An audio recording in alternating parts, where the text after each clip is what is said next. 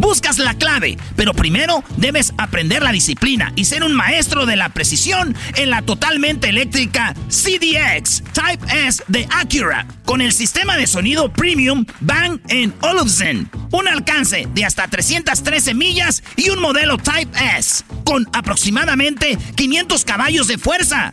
La ZDX es la SUV más potente hasta el momento. Libera la energía cuando visites Acura.com para pedir la tuya hoy.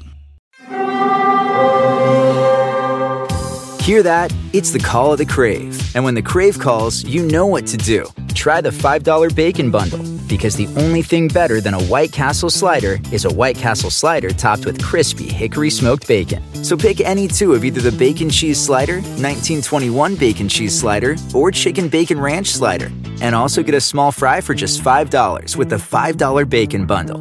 White Castle. Follow your crave. Chido, chido es el podcast de Eras, no hay chocolate. Lo que te estás escuchando, este es el podcast de Choma Chido.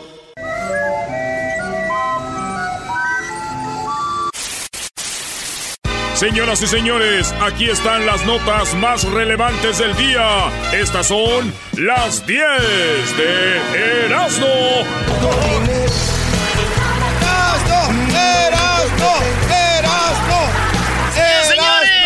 Hace tres años falleció don, don Alberto. Don Alberto le dicen los que lo conocemos, los amigos de él. Ahora vamos a hablar de Don Juanga. Señores, en la número uno de las 10 de Erasmo. Óiganlo bien ustedes. Hace tres años murió Juan Gabriel. Y bueno, sí, aunque usted no lo crea, ya murió hace un ratito, según el vato que dijo. Joaquín Muñoz. Ah, sí, él ya está muerto. Sí, él ya está muerto, ya murió, ahora sí está muerto. Ya dijo que ahora sí se murió. Pero bueno, en la número uno, oigan, una gaviota huyó con un alijo de cannabis delante de la policía y salvó a un hombre de ser arrestado. Llegó la policía a agarrar un vato que se vio que tenía marihuana. Pero una gaviota que estaba ahí, este vato se la puso y la gaviota agarró el. Pues este, la mota y se la llevó. Los policías no tuvieron pruebas de que él tenía marihuana, pero ellos saben que la tenía, pero no hay pruebas. Entonces, estás libre, maldita gaviota, se llevó la marihuana. Esto pasó el 21 de agosto, allá en Suecia. Y bueno, lo que yo digo, ¿qué cosas, no, güey? A este hombre, una gaviota lo salvó. Y a Peña Nieto, una gaviota lo hundió. Claro que sí, vamos a recordar la Casa Blanca, la Casa Blanca que nunca se robó la gaviota.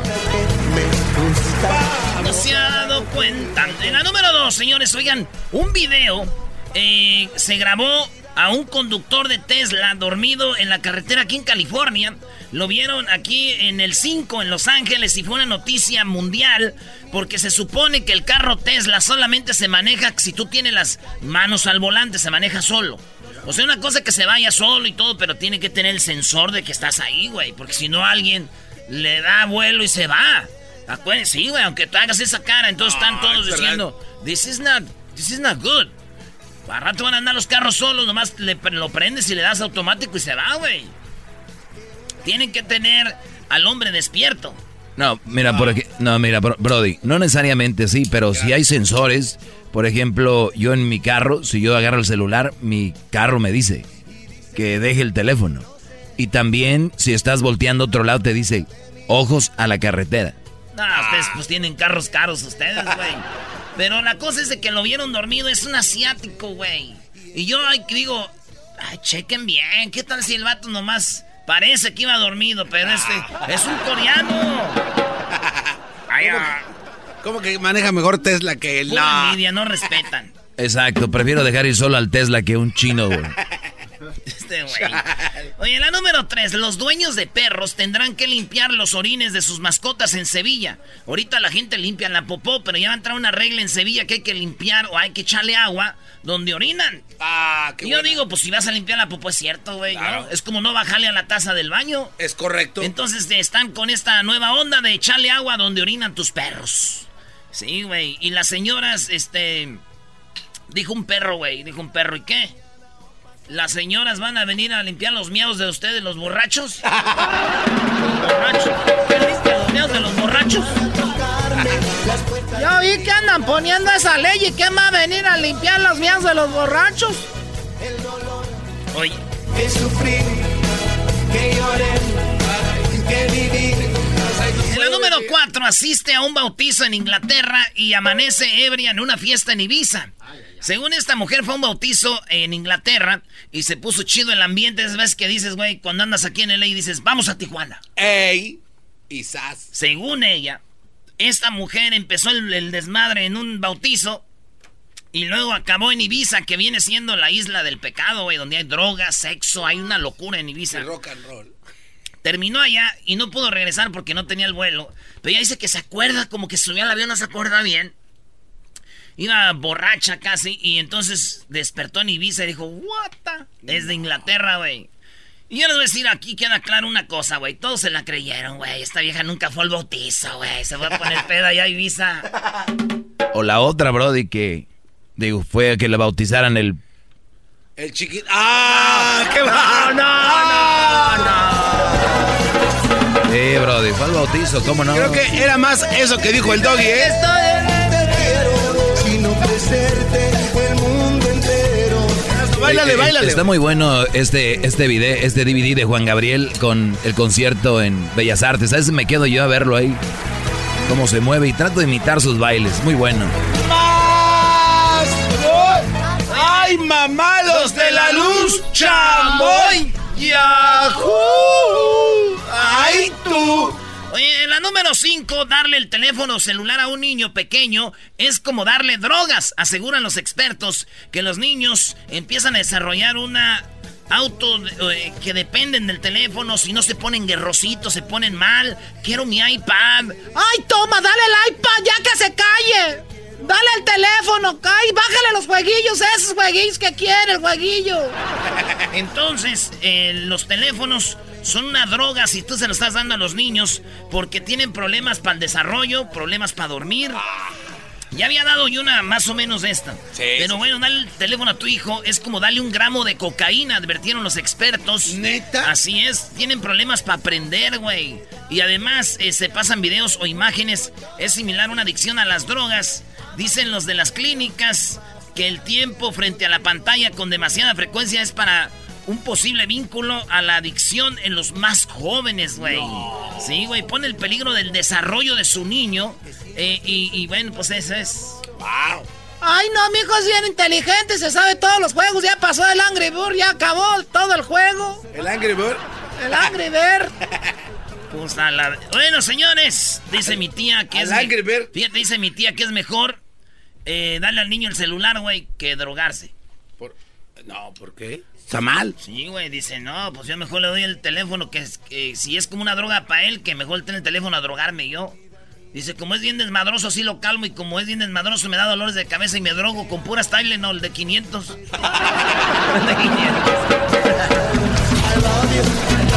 Ay. Báilale, Doggy, báilale, como baila. A ver, todos, todos. Te amo. Te amo. Te digo, vida mía, que te busco, que te extraño. I love you. I love you. I need you. I need you. Te digo, vida mía, que... Vámonos con las 10 de Erasmo, señor. A música de Juanga estamos. Ah, sí. no, no, no,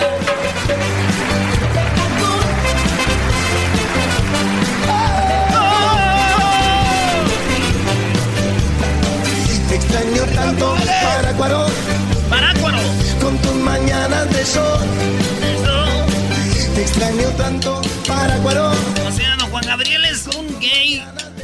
Si me hubiera dicho que si anduviera con él, si hubiera andado con él, güey. Es Juan Gabriel, güey. O sea, imagínate, güey. Que hubiera dejado dos, tres casitas ahí en Parácuaro, güey. O sea, ibas a vender Nada más tu por cuerpo. sexo. Por tres casas en Parácuaro y en Sinsunzán. Andaba con una- unas morras así que me acá cuando andado pedo y no me he dejado nada, güey. Pura tristeza te Yo dejaron. pedo con Juan Gabriel que me oye, mijo, ¿por qué te estás emborrachando? Pues mire, usted no la emoción quiere que ande con usted, quiero no saber lo que está pasando. ¡Vámonos, número En la número 6, la hija de Peña Nieto al fin rompió, rompió el silencio sobre Tania Ruiz. Acuérdense que la hija de Peña Nieto, esta morrita ya tenía unos 21 años por ahí más o menos, muy bonita. Ella llegó con Peña Nieto, con la gaviota, vivieron juntos. Sí. O sea, fue su primera madrastra. Ahora ya tiene otra madrastra, la novia de Peña Nieto. Bebé de y le luz. preguntaron, ¿qué onda con la Tania? ¿Cómo que les cae chido o qué? Y esto es lo que dijo la hija de Peña Nieto, la nueva novia de su pa. Muy bien, mi papá está súper bien. Está rehaciendo su vida, está jugando golf, lo que le gusta, pasa tiempo con nosotros, con sus amigos. Muy, muy bien. ¿Cómo han aceptado ustedes a, a Tania? Porque los vemos muy enamorados. Nos cae muy bien, la verdad, nos cae muy bien y pues claro, respetamos 100% la relación y lo que nos importa es que él esté feliz. La queremos, la respetamos, o sea, hace muy feliz a mi papá y tienen una buena relación. Nos llevamos bien con ella. Nos llevamos muy bien, claro, o sea, obviamente. Entonces dice que se lleva bien con ella. Y luego le preguntaron, ¿y cómo te llevas con la gaviota? ¿Tu ex madrastra? O sea, güey, tu ex madrastra. Nos llevamos muy bien, claro, o sea, obviamente siempre hemos tenido muy buena relación entre hermanos y nos queremos y nos respetamos como siempre. ¿Hay comunicación con Angélica? ¿Cómo está ella? Bien, está muy bien, está con mis hermanas, igual que como mi papá con nosotras. Ella pasa tiempo con mis hermanas y están en- igual en familia.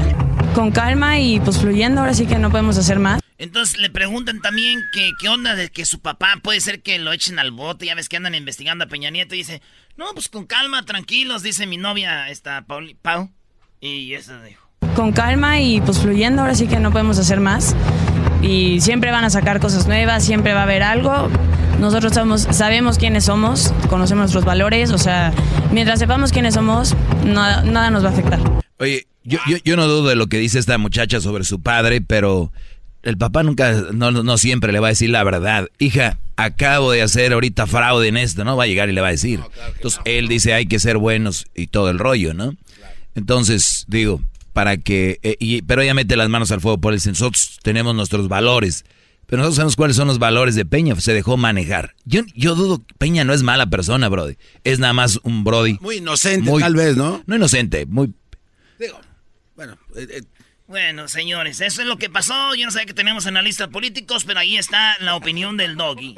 Oye, digo, está bien que esté muy feliz y todo el rollo, pero que vayan practicando, ¿no, güey? De, de a ver cómo le hacen para ir a visitarlo allá al reclusorio. ¡Ah! No te pa- No, Brody. Deja en paz al licenciado Copetes, por Oye, oye, favor. hablando de eso, eh, en la madrugada. Saludos a toda mi banda de Bell Gardens.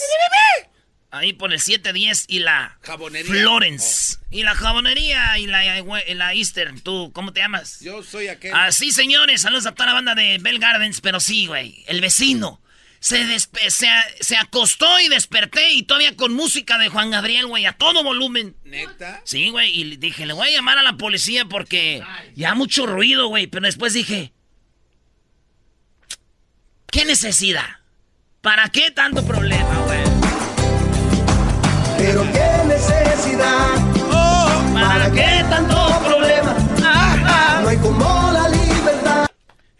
¿Qué? Buen chiste, Brody.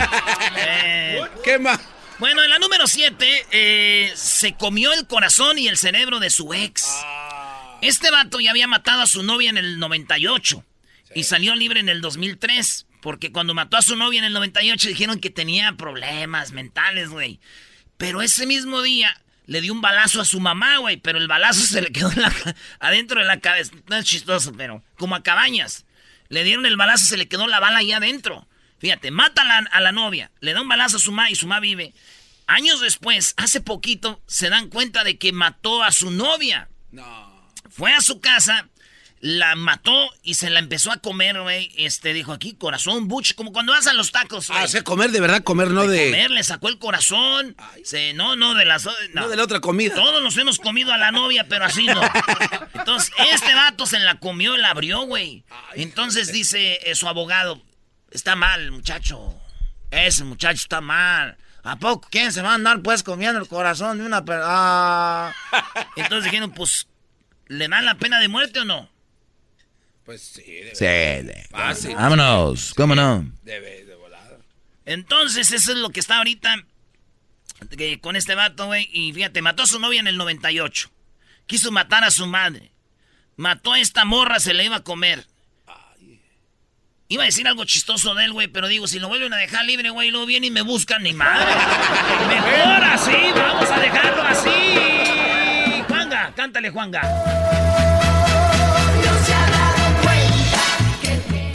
Bueno, ya en la número 8 captaron a Wayne Rooney entrando en un hotel con otra mujer. Él dejó a su esposa y a sus hijos en Inglaterra, Wayne Rooney de Inglaterra, para venir a jugar con el Washington DC. Pues el vato le va bien, es buen jugador, pero cuando fueron a un partido a Vancouver, el vato se agarró una morra. Pero alguien le, sa- le sacó fotos y fíjate que ahora se regresó a su cuarto. 4 de la mañana, parecía fiesta en el rancho de los huracanes del norte. Estamos nosotros, somos huracanes del norte. Y fíjate, a las 4 de la mañana se metió al hotel y vieron, güey, que iba Rooney con una viejota. Y su mujer se enteró de en Inglaterra y que le dice, vente pa, vente pa acá. Renuncia al equipo y vente con tu esposa y tus hijos. Le dijo, fíjate. sí, güey, y se quitó el anillo y todo. Dice, un desmadre en la señora, güey. Él también se lo quitó, pero eso fue de en otro lado. Entonces, eso es lo que pasó con Wayne Rooney. Ahí hay fotos, hay videos, Luis. ¿Sabes? Si pones a Wayne Rooney entrando con, con su jury, para que no lo vieran a Rooney. Esto pa- ah, no, la fiesta llegó, llegó a- al hotel a las cinco y media de la mañana, güey. Shh, Como si hubiera mucha diferencia. Dijo ella que lo que hizo él está fuera. Fíjense, futbolísticamente les voy a dar este punch. A ver. Dijo ella que lo que hizo está fuera de lugar y que lo va a expulsar de su vida. Además, ella dijo, me haces falta. Y él dijo, si ni siquiera te toqué. Y ella dijo, ojalá y te metan a un penal por de por vida, imbécil. Muy bien.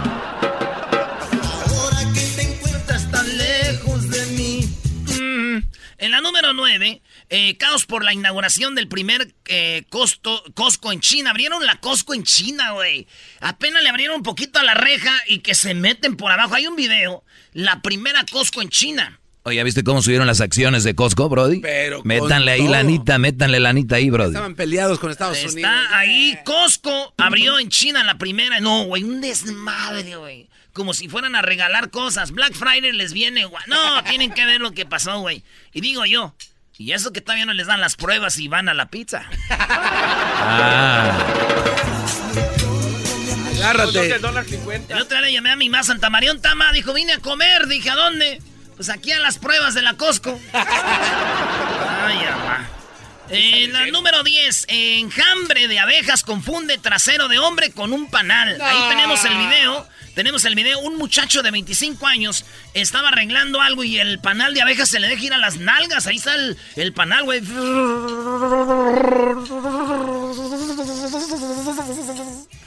Ahí está el panal en la nalga. Y lo graba, güey. Un panal se fue a las nalgas de alguien. Hay video. Ni, si- ni siquiera diga, no es cierto, te la inventas. Ahí está, güey. Imagínate, güey, te puede un panal en la cara, en el hombre, pero en las nachas, güey. Investigué yo y dice su compadre que no le sorprende porque las nachas de su compadre son muy dulces.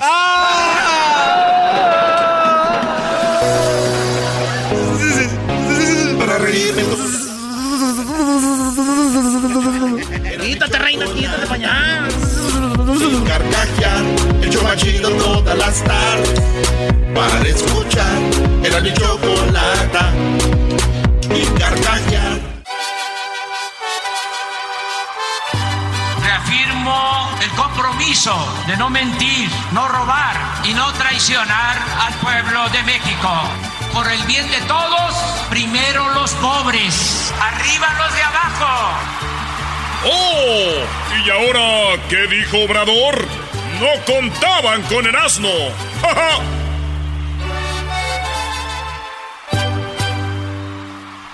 Choco, chocolate, chocolata hermosa. ¡Oh! Te iba a decir otra cosa. Sí, no, no, no se ponga nervioso conmigo.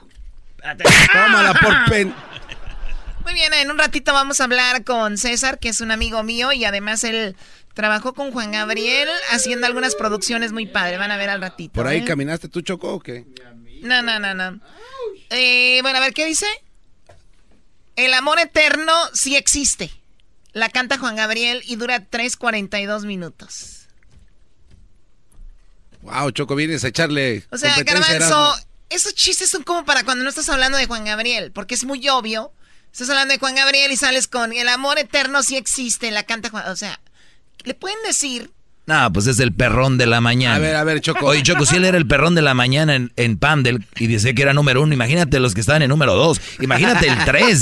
No, güey, el cuatro. Oye, por cierto, también le ganábamos al show Muy de... Bien, bueno, ya está aquí Hessler. Tú estabas en la mañana y nosotros en la tarde no podías Pero- ganar. no, pero en, en la tarde tenía el matrero y les daba Sí, unas arrastradas. Bueno, al matrero sí le creo. El matrero nos podía ganar, pero tú no. Choco, tengo lo de AMLO y él dice que él no corrió a, Lo- Carlos Loré de Mola. Corrieron a Carlos Loré de Mola de Televisa y le dijeron, y él dijo, porque hay un- una nueva regla que quieren hacer los de un partido que se llama el PT y dijeron que quieren eh, regularizar como en Corea, como en Rusia, los medios, güey. Como Qatar. Entonces dijeron, dijo Obrador, no, a mí no me gusta eso, ¿cómo vamos a estar regularizando güey, medios? No, no, no, no, no. Y, y por cierto, aprovecho para decirles que yo no corría a Carlos Loré de Mola, ¿eh? Yo no fui. Ay, mamá, que yo no fui. Para preguntarle cuál es su reacción frente a la postura del diputado del PT, Óscar González Yáñez, el cual promueve una iniciativa para regular los medios de comunicación. Primero yo soy partidario de la libertad de expresión. No creo en la regulación. Creo, lo- como lo sostenía Sebastián Lerdo de Tejada, que la prensa se regula con la prensa. O sea, no tiene que haber censura, tiene que haber libertad absoluta. Aquí también aprovecho porque... A ver, ¿qué es eso de que la prensa se regulariza con la prensa? Que, por ejemplo, si un medio dice algo que no es verdad, otro medio dice de que están hablando, o sea, entre ellos. Como el doggy, el choco, hace enojar a una mujer y luego pone a un hombre y se pelean los dos en el aire. Y ahí regulariza el argumento, Choco. Sí, o sea, no necesito yo ni hablar, nomás digo, a ver, Brody, dile a esta mujer alcahueta de qué se trata. Alcahueta tu abuela. Sí era el cagüeta, Doggy, tu abuela, porque ya he escuchado eso muchas veces. Ay, que se recupere. A ver, dale aire. ¿Qué más dijo el señor este Obrador de que la prensa se regulariza con la prensa? libertad absoluta. Aquí también aprovecho porque tengo que ir este, contestando. ¿eh? Es mi oportunidad. Aprovecho para decir que no tuvimos absolutamente nada que ver en la salida de Televisa de Loret de Mola. Para que quede claro. Contrato con Televisa. No, para que quede claro, ¿eh? Yo te lo juro que yo no fui. Mira, mm, te lo juro que yo no fui, hombre. No fui, no. Qué chistoso. Bueno, ¿y luego? Ah, no, hombre. este Era Choco. Choco, pues, y me dice que te, ahorita te aseguro andas en tus días esos donde andas bien sangriada. para que salieran por mil millones de pesos. No es cierto. Lo quiero dejar así de manifiesto. Nosotros nunca le hemos pedido a un director de un periódico, al dueño de una estación de radio, de televisión, que censure a un periodista. No solo eso, ni siquiera le hemos pedido, como se dice coloquialmente, frías a nadie en medios de comunicación. Porque también se puede dar el caso de que vengan a vender favores. Lo que diga mi dedito. Nada. Este, que quede esto totalmente claro. No somos iguales. Nosotros tenemos principios, tenemos ideales. Y lo que estimamos más importante en nuestra vida es la honestidad. Entonces, aprovecho para eh, aclarar. Hay ideales, hay honestidad, nada más le- nunca más le va a decir a nadie más por unas frías, güey, ¿no? Como el garbanzo, viene Panchito, le trae un café y garbanzo empieza a decir que Panchito es el vato más guapo ahí en el Facebook. Es que lo es. Vendiéndolo. Es que lo o sea, es. te compran con un café. Es que. Panchito es guapo, Choco, si lo ves, y más cuando camina A con ver, a ver. Ah, ya llegó el café. Sí, tiene razón. Se ve muy guapo. ¿Trajiste para mí? Claro que sí, Choco. Ah, muy, sí. Sí, sí, sí, sí, es guapo. Ya ves. Muy bien. A ver, bueno, senadores de Morena, ¿qué? Eh, Obrador, cansado de, de- de- de batallar contra la- el poder, él creó su propio partido, Partido de Morena. Y entonces él empezó a escoger a la gente desde abajo, gente con valores, que no fueran corruptos y todo, y armó Morena, ganó y ganó en todos lados. En Jiquilpan, el, el que ganó fue Morena. Oye, güey, ¿por qué vas a votar? No sé, pero yo voy por Morena. Vamos. Porque en Morena habían obrador, no habían al que por el que votaban. Por ejemplo, Hessler, allá donde viven en Pandel, él decía, yo soy representante Morena, por ti votamos, no le hace, porque Morena era Morena, güey. Es como los de promociones, les dicen, ¿qué onda, güey? ¿A ¿Dónde trabajas? Ahí en la radio. Ah, ok, pero con Erasmo y la chocolata. Pásenle, compa, ¿qué le, qué le servimos? ¿Qué va a querer? Es- O sea, con el nombre que hizo Obrador, todos están ahorita viviendo a gusto. Pero él dijo, si alguien empieza con corrupción en Morena, va para afuera porque vienen elecciones en Morena y les voy a mandar una cartita para que vayan escogiendo gente bien. Si empiezan con sus payasadas, hasta el nombre le cambio. Pero me preguntaste otra cosa. Le pregunté sobre su asistencia a la plenaria de los senadores de Morena, si usted planeaba darle un jalón de orejas. ¿Va a darles Voy a hablar con ellos, nos vamos a reunir con diputados y senadores y voy a aprovechar, les adelanto, para entregarles una carta a los que son militantes de Morena para fijar mi postura, porque yo soy militante de Morena con licencia y ahora hay procesos de elección en Morena y quiero dejar en claro, primero, que nosotros luchamos muchos años para que no se usara al gobierno a favor de ningún partido. Fue una lucha este, de siempre. Nos hicieron mucho daño porque la elección no era libre, no era limpia y se metían los gobiernos. Entonces nosotros no podemos actuar de la misma manera. El gobierno no va a intervenir en lo que corresponde a las elecciones en Morena ni en ningún partido. Es más, el gobierno no va a intervenir en procesos electorales. No se va a utilizar al gobierno ni el presupuesto del gobierno y los servidores públicos del gobierno que participen van a tener que renunciar. Y eh, además de darles esa garantía que tiene que ver con nuestras convicciones, con nuestros principios, también les vamos a pedir que se mantengan en ese principio, pero eso de manera respetuosa y como una recomendación que mantengan ideales. Él dice, yo no voy a escoger a nadie, pero si van a escoger a alguien que se acuerden cuáles son nuestros principios, ¿verdad? Oye, pero se uno, de los, uno de los principios es entrar de caballazo y decir soy el presidente aunque haya perdido. Sí. No, ¿De qué estamos hablando? Ya cambió, güey, ya cambió. Erasno, ese Brody no va a cambiar. Perro que el, este huevero, aunque le quemes el hocico. Oye, eso, eso es verdad. Sí le queman el hocico a los perros hueveros. ¿Comen huevos los perros? Me pregunto yo. ¿Comen huevos los perros? Pues es el doggy, perro huevero. Yo no claro, un perro que coma huevos. Sí, Brody. ¿Dónde? ¿Cómo? Garbanzo, en los es que tú eres pues del... Bueno, pues hay mucha gente que... La mayoría de la gente en los ranchos tiene sus gallinas, su gallinero.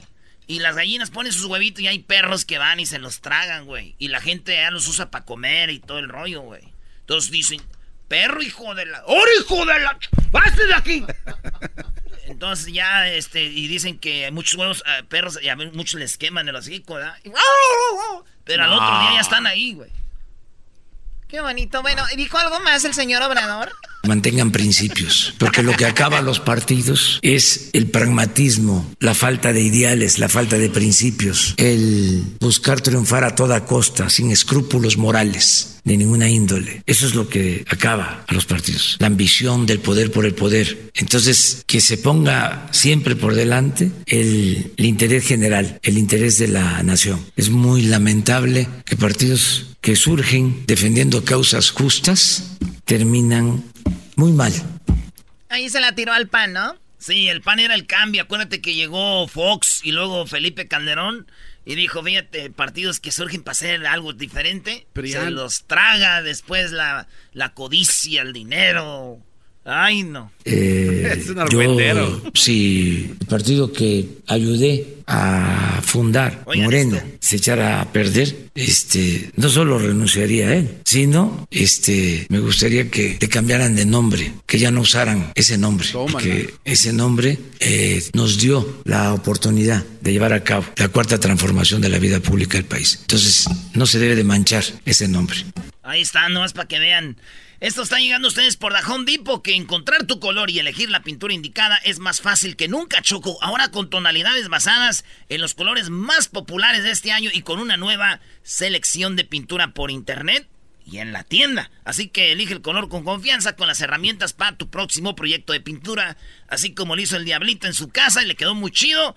Lleva el color a otro nivel con The Home Depot. Compra galones de las mejores marcas desde 19.98 como el diablito que compró ahí en la Home Depot. Haz más ahorrando. Sí, adelante con Home Muy bien, ahora sí que sigue Panchito. Sí, sí, Panchito nos va a hablar de un tema. Gessler, ¿cómo estás, Gessler? Qué guapo te ves el día de hoy. Me gusta que vengas vestido así, con tu monito. Gracias, Chocolata. ¿Por qué se viste como con traje, Choco? de Trump, mira. Porque tiene respeto a su labor. Oye, yo le, ahorita que tenemos un invitado hoy día, Ponchito, y te quiero hacer una pregunta. Ponchito. Panchito, perdón. Oye, ayer les hacía la pregunta a los muchachos. ¿Tú, ¿Tú votarías por una mujer? Sí. Sí. Ok, perfecto. Bueno, hoy, Chocolata, también quiero platicarles un poquito. Queda bien. Ay, sí, ¿por qué? Va, ¿por qué, ¿por qué votarías por una mujer, Panchito? Depende de... Bueno, tiene que ver qué propuestas Ah, tiene. ya cambió, ya ahora cambió. Hombre. No, la no. pregunta fue, ¿votarías por una mujer? Sí, Pero ahora ya preguntó por qué. Pero, Pues pero estás, ver- estás gordito, tú puedes votar con o sin mujer. ¡Oh! Se aventó un chiste. La... ¡Ah! La Choco. reina ¿Ya lo llevamos chocolate. así, Choco? Sí. You suck. Ok, a ver, ¿qué pasó? A ver, Hessler. Bueno, lo que pasa, lo que pasa es de que quería platicarles un poco de Elizabeth Warren y por qué es, es una muy buena candidata. Una, una de las razones es de que ella no está recibiendo ningún dinero de compañías eh, grandes. eh, Solo O sea, per- Perdón, Hesler, por interrumpirte. Dime. Ahorita que dices, ella no está recibiendo dinero de compañías grandes, eso quiere decir que muchos políticos reciben apoyo de grandes empresas, las empresas con la finalidad de que esos políticos en el futuro les ayuden. Estás queriendo decir que su que ella va limpia y no va a estar haciéndole después favores a nadie. Exacta. Gracias, Chocolate. Si quieres, tú puedes hacer el segmento, Choco. Sí, ¿Qué no, más, Hessler? No, es, en realidad ella simplemente está recibiendo donaciones de gente como nosotros, de 5, 20 dólares. Ustedes pueden ir a su página de internet y hacer una donación. No, aparte de esto, este, eh, uno de sus ideales o de los planes que ella tiene es este crear un tax para la gente que tiene muchísimo dinero. Hola, Choco, Hola, ¿cómo Choco. estás? Buenas tardes, No, chiquitina. pero yo sé que la Choco está de acuerdo en esto. ¿Con ¿Sabes cuánto? por qué chocolate? Ya paga un chorro de También hay que ver cuánto. Oye, ¿cuándo vas a donar a la campaña de la El señora? resorte. No, pero fíjate, Chocolata, una de las cosas que ella quiere crear con todo este dinero, quiere, quiere ayudar obviamente a la gente de clase media como nosotros, quiere hacer este que el cuidado de los niños sea un poco más eh, barato. No, no, no sé si la, la palabra correcta es barato, pero es que sea más accesible eh, para, para poder este eh, tener a alguien que cuide los niños. ¿Y por qué esto, Chocolata? Porque fíjate que ella cuenta una historia de que cuando ella era joven y ella era maestra, tenía dos niños. Y un día una tía de ellas le llamó y le preguntó, este, ¿cómo estás, Elizabeth? Y lo primero que ella comenzó a hacer es comenzó a llorar y Ah. decirle, tía, fíjate que eh, eh, no puedo cuidar a mis dos hijos, estoy haciendo un muy mal trabajo, no puedo trabajar y cuidarlos, no tengo suficiente dinero para pagarle a alguien. Entonces la tía lo que hizo fue le dijo, ¿sabes qué, hija? Le dice, en dos días llego a tu casa y yo te ayudo a cuidar a los niños. Pero ¿sabes qué, Chocolata? La Lo increíble de todo esto es de que la tía se quedó en su casa por 16 años cuidando a los hijos de Elizabeth. ¿No crecieron o qué? No, pero pues imagínate, O tuvo sea, que ayudarle con los muchachos. Podemos aterrizar este avión, o- aquí es cuando quieres hablar bien de alguien, pero ya después ya la historia no cuadra, Exacto. bro, de 16 años. Bueno, Eh, de- mi hijo favor. tiene ahorita cuatro. Necesita alguien que lo esté ayudando. Ella- ella ¿O vas a hablar con Elizabeth para que venga? Un día quizás lo tengamos acá. Un día de esto. Bueno, Ojalá, Chocolata, bueno, la verdad, este, e- ella tiene muy buenas ideas, eh, quiere lo mejor para la clase media y definitivamente es una muy buena, una muy, Muy buena bien, ahí está. Tenemos eh, parte del vocero de Elizabeth Warren. Y, y, bueno, eh, ha- has hablado bien de también de tu, de tu abuelito. Bernie y también muy Sanders. bien de, Oye, ¿qué onda con Barney? de- del otro, del... Joe Biden. De Biden. Ahí están. Esos son los candidatos demócratas. Donald Trump. Oye, Donald Trump está allá. Ya va el muro, ¿no? Pobre Donald Trump. O como dice ya, que- como está buscando el voto, ya está abajo. No sabe cómo. Ya está empezando a hacer el muro a la carrera. Oye, y trabajadores paisanos, ¿eh? Oye, La chamba es Choco, chamba, güey. ¿sab- ¿sabes que Hay que de... a, levantar eso. Chamba es chamba, güey. Igual, qué bueno que lo hagan los paisas para que lo hagan medio madreadón, güey. Oye, Ah, Choco, sab-. ¿sabes? Hace unos días, ¿te acuerdas que platicamos acerca de que Elizabeth Warren tenía mucha gente en sus... Sí. eh, pues, ¿qué crees? Trump en su cuenta de Twitter ya hizo un comentario acerca de eso y, y ya, ya- ya la está Ya le sintiendo. dolió. Ya, le dolió. ya A le ver, no hables así de naco. Ya la sintiendo. Ah. Eso no está bien. Bueno. bueno, regresamos con los super amigos, que esa es la parodia que presenta Erasno en este bonito programa a nivel nacional. Síganos en nuestras redes sociales, arroba, en Twitter, arroba Erasno y la Choco, en Instagram como arroba Erasno y la Chocolata, y en el Facebook Erasno y la Chocolata, ahí con la palomita azul, no sigan cuentas piratas porque se van a ver muy mal y además le van a caer muy mal a su familia. ah. regresamos. Oye, Choco. si tu hija se llama Ivana, dile nomás na. Así te ahorras el IVA. Y ya sabes, ¿no? Eres un Recomiéndenme un contador porque ya corrió el que tenía. chocolata y carcajear. El chomachido todas las tardes. Para escuchar. Era mi chocolata y carcajear.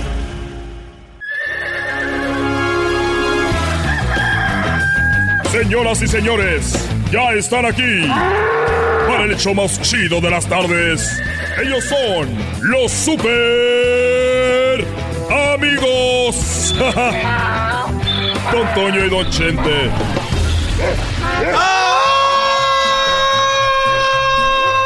¡Ay, mis hijos!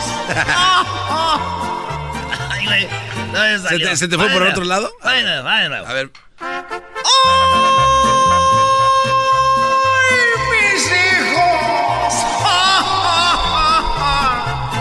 La mujer tiró a los niños, no los hallaba.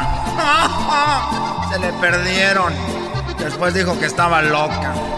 Después quería a todos los niños y ahí andan todos asustados. Les van a asustar, les van a jalar las patas. Si no te portas bien, va a venir la vieja llorona y te va a llevar. ¿Para qué la quiero? Si luego me va a tirar. Échele, don Toño, y su mariachi celestial. ¿Tú te crees mamá de los pollitos sin saber que te veo? Ya no voy a cantar, voy a ver a aquel, voy a ver a aquel muchacho, que ya lo vamos a ver muy pronto aquí.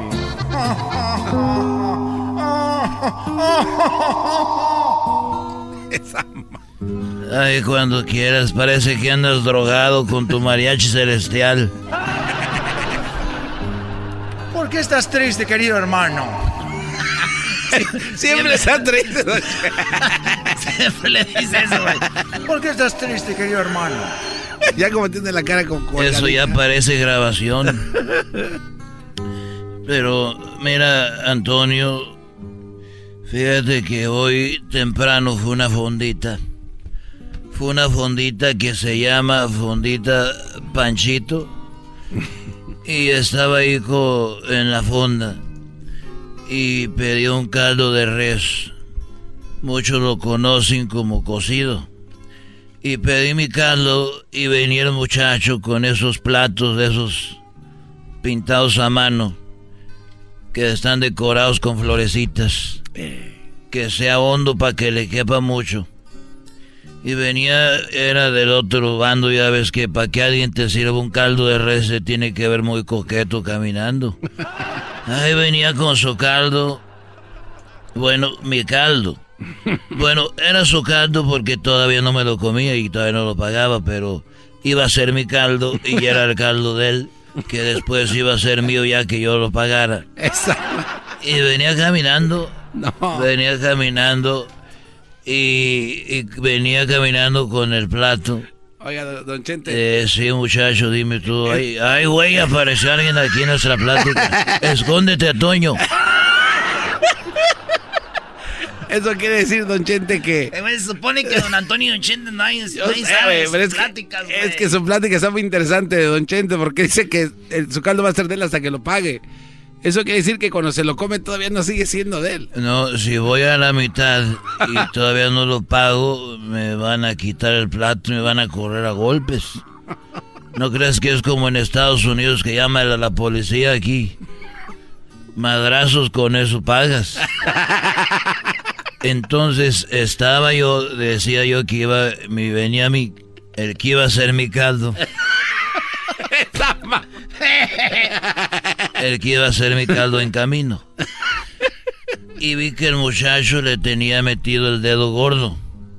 el dedo gordo al caldo. Dije, ahora muchacho, ¿por qué traes metido el dedo en mi caldo? ¿Por qué vienes metiendo el dedo en mi caldo? Y dijo, mire, es que me lo corté a la mitad.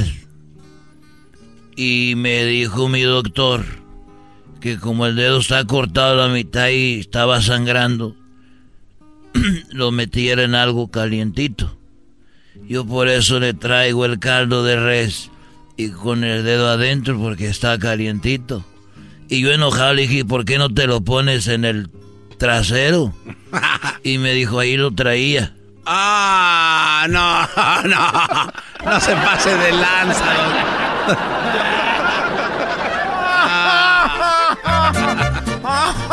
Ay, Hola, soy Lencha. ¿Cómo estás, papucho? Mira, querido hermano, te voy a platicar una cosa. Una cosa muy hermosa. El de la cabalgata, don Toño. ¿Cuál cabalgata? ¿Cuál cabalgata tú, garbanzo? El hombro que se convierte en... No, jamás. Jamás, queridos hermanos, les voy a platicar el de la cabalgata. Jamás les voy a platicar nunca. Pero nunca de los nunca, queridos hermanos, dejen que su novia o su mujer le comente los problemas a otro güey. Nunca. Ya estoy hablando como clavillazo. Nunca me hagan eso. Ay, no más. La cosa es calmada. Son unos mendigos. Nunca de los nunca. Dejen que su mujer le cuente los problemas a otro. Nunca dejen que su mujer llore en el hombro de otro, porque ese hombro se convierte en aquello en mano de albañil y va a acabar trotando como yegua salvaje.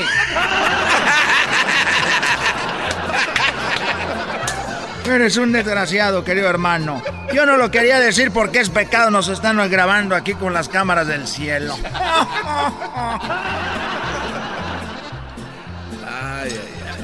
El otro día llegó un tipo y dijo, quiero que me des un tequila para acordarme de mi tierra. Y dijo el cantinero, para acordarte de, tu tierra un tequila, o sea que eres de Jalisco. Y dijo, así es. Y dijo el otro, quiero que me des un mezcal para acordarme de mi tierra. Y dijo, querido hermano, tú eres de Oaxaca. Dijo, sí.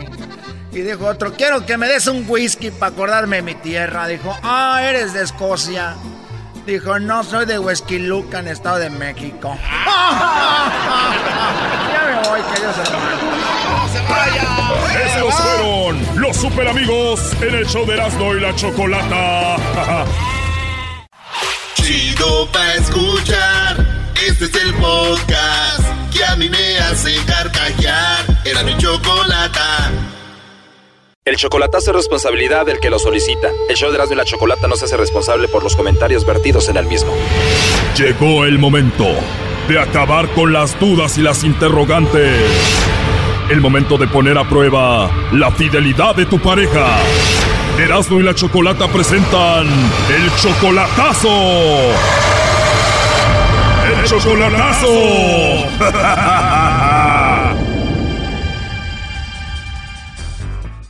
Bueno, nos vamos con el chocolatazo a El Salvador y tenemos a Mario. Mario, buenas tardes. Buenas tardes. Mario, le vamos a hacer el chocolatazo a tu esposa. Ella se llama María José y está en El Salvador. Sí, sí, sí. Mario, tú tienes 50 años, ella solamente tiene 26. Sí, O sea, tú eres 24 años mayor. sí. Pero estoy mantenido por 10 años. O sea, que tú te casaste con ella cuando ella tenía solamente 17 años. Eh, sí.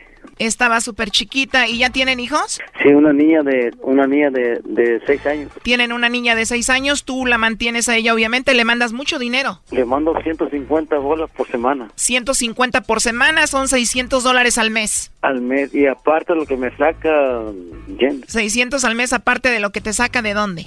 Pues me saca con mentiras. Te saca dinero con mentiras, como por ejemplo, ¿en qué te ha mentido? Eh, me ha mentido pues con forma de que ahora quiere que la, la- que la hermana, que según tiene una hermana, ¿entiende? Y que quiere que le dé para la, la universidad. A ver, como que ella se inventó una hermana y dice que está en la universidad para que tú le mandes dinero y tú no conoces a esa hermana, no sabías que existía. Sí, no la conozco. Obviamente tú le mandas mucho dinero porque la amas y es tu esposa. Mira, mira, e- es mi sobrina. A ver, ¿tu esposa María José viene siendo tu sobrina? Sí. Pero tú la ves como tu esposa, tú no la ves como tu sobrina. No. Pero igual no deja de ser tu sobrina. Sí. A ver, tú te casaste con ella desde que era una niña de 17 años. ¿Ella está de acuerdo con esto? Eh, sí. Y dime la verdad, ¿todos en la familia saben que tú, su tío, estás casado con ella? Eh, su mamá también. Solo su mamá sabe. Ella estuvo en la cárcel como por 14 años. La mamá de María José estuvo en la cárcel, pero tú sí tienes un hijo con tu sobrina. Bueno, tu esposa. Una niña, Tienes una hija con tu sobrina. ¿Y viene siendo tu sobrina que hija de tu hermana? hija de mi hermano, sí. A ver, o sea que tú te enamoraste de la hija de tu hermana, o sea, tu sobrina es tu esposa. ¿Desde cuándo fue esto? Y cuando tenía 17 años. ¿Y María José dice que te ama? Eh, pues no sé, pues no. eh, Pero ella dice que sí. ella dice que sí. Bueno, Mario, a ver, entonces ella es 24 años menor que tú. Vamos a llamarle a tu sobrina esposa y va a ver si te manda los chocolates a ti. Ah, Ok. No haga ruido, por favor. No. Ya tienen mucho tiempo de casados, pero tú la viste en persona apenas hace cuatro meses. Eh, estuve con ella, ¿entiendes? ¿Entiendes? Agarraste tiernito y sobrina, primo, no perdonas. Sí. ¿Aló? Bueno, con María José, por favor. ¿Sí? Hola, María José, ¿cómo estás? Bien. Qué bueno, María José. Bueno, mira, te llamo de una compañía de chocolates y tenemos una promoción, María José, donde le mandamos chocolates a alguna persona especial que tú tengas. Todo esto es gratuito. No sé si tú tienes alguien especial a quien te gustaría que le mandemos estos chocolates, María José. Mm, no. ¿No tienes a nadie especial, María José? No, a nadie. Igual puede ser algún amigo, compañero del trabajo, de la escuela o algo así. Mm, este... A ver, María José, piensa en un chico que te guste mucho. este, alguna hermana no se puede. Sería más bien como un hombre que te guste a ti. Mm, y yo tengo que darles la dirección. Bueno, tú me dices a dónde se los enviamos o igual te los mando a ti y ya tú se los entregas a él. Sí, a la casa. Te los manda a tu casa y ya tú se los entregas a él entonces. ¿Y qué viene siendo tu amigo, tu novio? ¿Qué es de ti? Este, mi amigo especial. Muy bien, se los mandamos entonces para tu amigo especial, pero ¿no tienes tu novio o esposo? Muy bien, pero ¿has salido mucho con este amigo especial que tú tienes? Más o menos, pero no a veces. Pero sí salen y todo. Ajá. ¿Y por qué no tienes novio ahorita, María José? ¿Te fallaron o algo te hicieron o por qué? Ay, pues como todos los hombres son mentirosos. O sea, tu novio que tenías te mintió y lo dejaste. Mm, sí. Entonces te han mentido los hombres. ¿Cuál fue el último que te mintió? Mi... Mi ex. Tu ex te mintió y qué te dijo? Que te amaba y no era verdad. Ajá. Pues qué mala onda, ¿no? ¿Y hace cuánto tenías ese novio? Hace como ocho meses. ¿Hace cuánto? Ocho meses. O sea, hace ocho meses tenías tu novio y él te engañó. Ajá, me engañó. Qué mala onda, María José. ¿Y con quién te engañó? ¿Con una amiga o con quién? Mm, pues no, no la conozco a la mujer. Ni la conoces, pero tú amabas a tu novio de hace ocho meses. Ah, algo así, digamos. Pero lo bueno que eres muy joven. Tengo aquí que tienes tú como 26 años, ¿no? Sí. Ajá. ¿Y tu novio cuántos años tenía? 26 también. También 26. Pero bueno, eso ya quedó atrás. Ahora le vamos a mandar los chocolates a tu amigo especial que tienes. ¿Cómo se llama tu amigo? Carlos. ¿Carlos? Oye, pues hace ocho meses tenías novio, te falló y ahora tienes a tu amigo especial que se llama Carlos, al que le vamos a mandar los chocolates. ¿Y qué onda con tu esposo Mario? ¿Ah? ¿No conoces a nadie que se llame Mario? Bien. ¿Quién es Mario? Es una persona muy especial para mí. Muy especial para ti, pero no le mandamos los chocolates, ni él sabía que tenías novio hace ocho meses, ¿no? Adelante, Mario. Hola. Hola. Hola. Hola. ¿Cómo estás?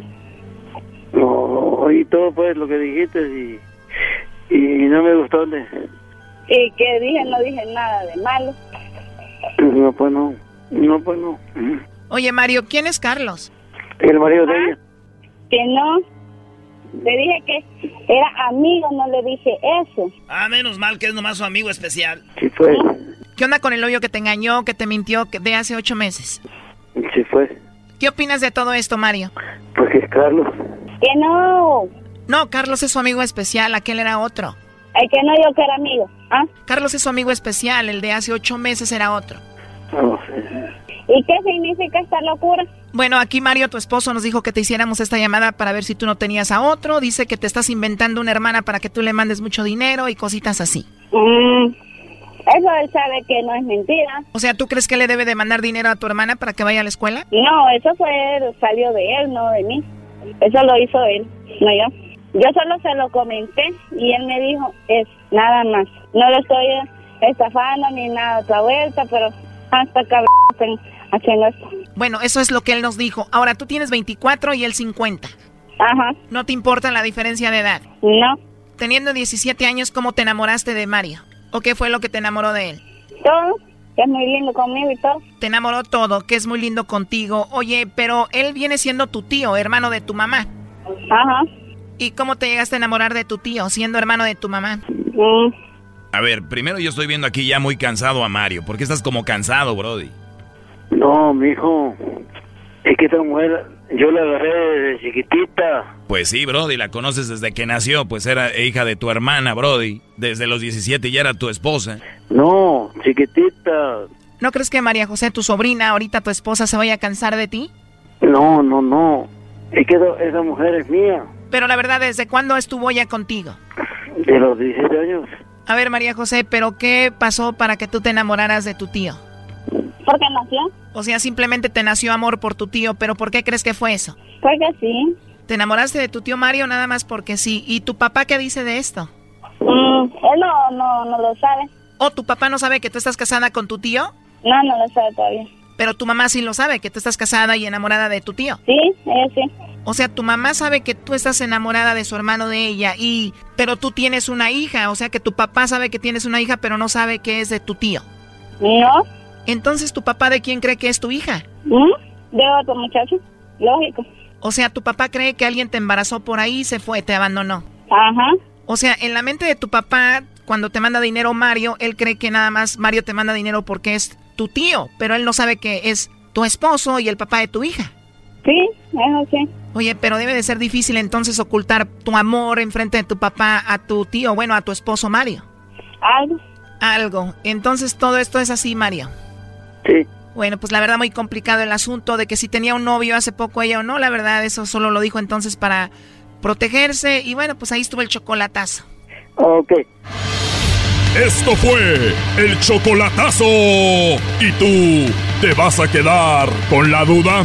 Márcanos 1 triple 874 2656. 1 triple 874 2656. Erasno y la chocolata.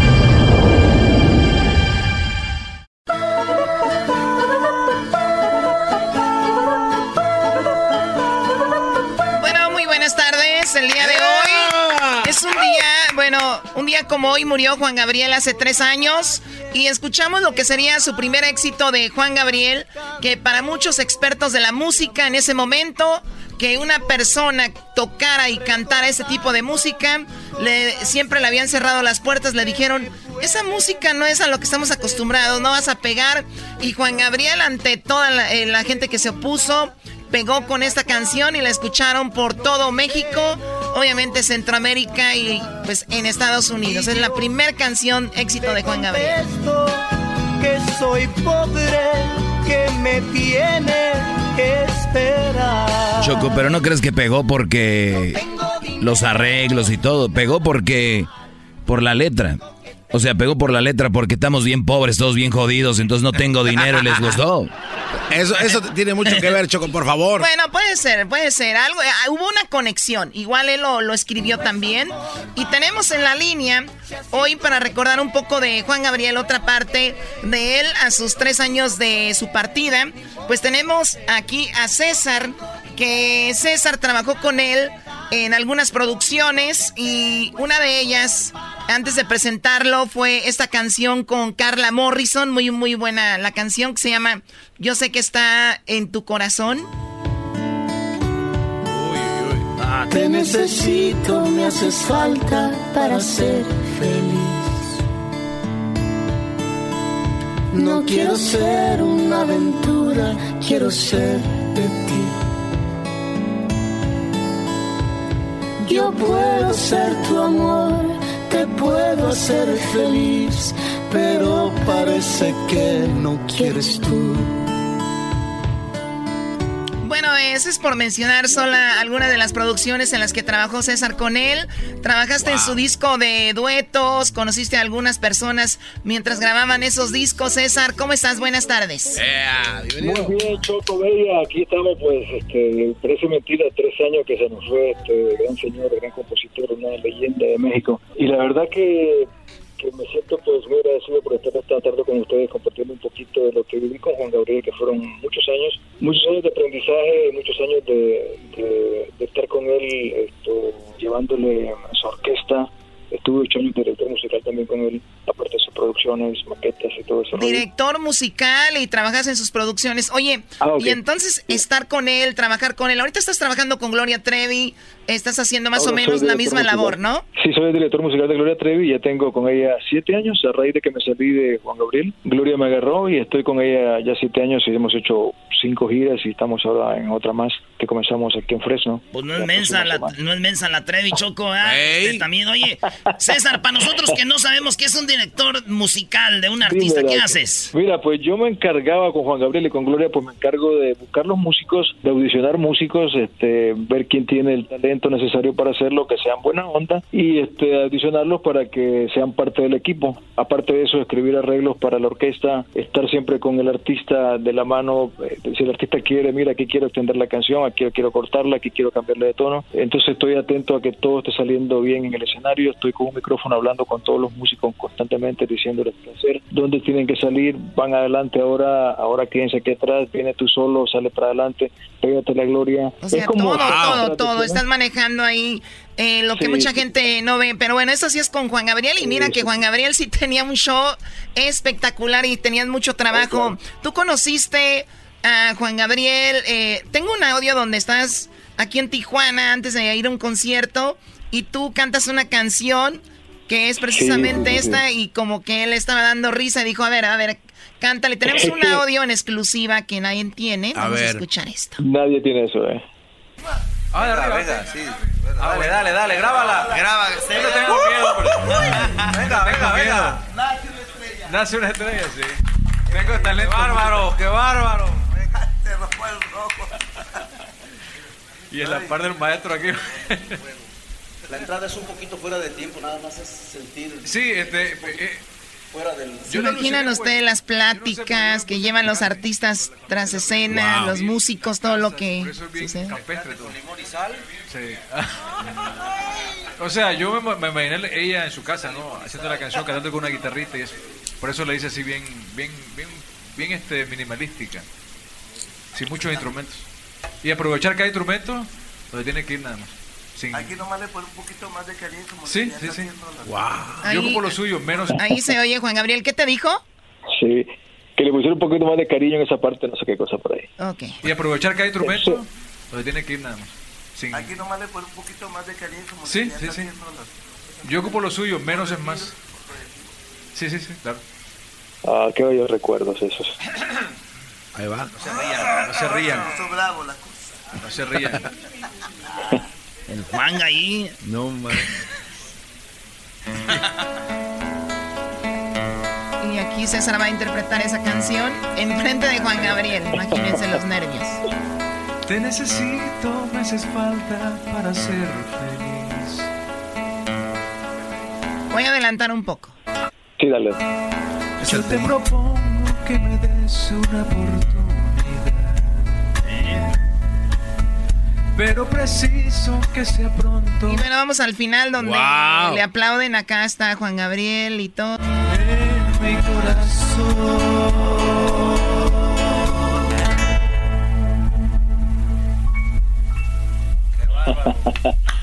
qué lindo, qué lindo. Bueno, hago lo que puedo. Pero la siento, eh, la siento. Enorme. La siento esa canción tanto. Te dijo Juan Gabriel, enorme. Oye, César, eh, tú grabaste esos discos. ¿Era muy picky a la hora de tú estar grabando? ¿Te decía, no, va otra vez, va de nuevo o no? Sí, era muy, era muy exigente. Él sabía lo que quería. Una de las cosas más importantes que aprendí de él es la confidencia que él tenía este, cuando grabábamos. Él siempre estaba atento a cada instrumento, a la afinación de cada instrumento. Tenía un oído espectacular. Hacía unas voces increíbles sin haber ido a la escuela. Tenía un, un oído extraordinario cuando hacía coros sacaba voces donde decía, wow, ¿cómo se le ocurrió esto? Flaco, es que no, así, así es. Pero ¿a quién se le ocurre, por ejemplo, eso? Por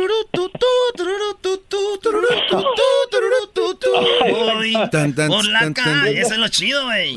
Oye, tenemos en el 2013, César, estuviste tú en uno de sus mejores conciertos que han dicho de Juan Gabriel en Bellas Artes, tú fuiste su director, escuchemos poco de lo que pasó ahí.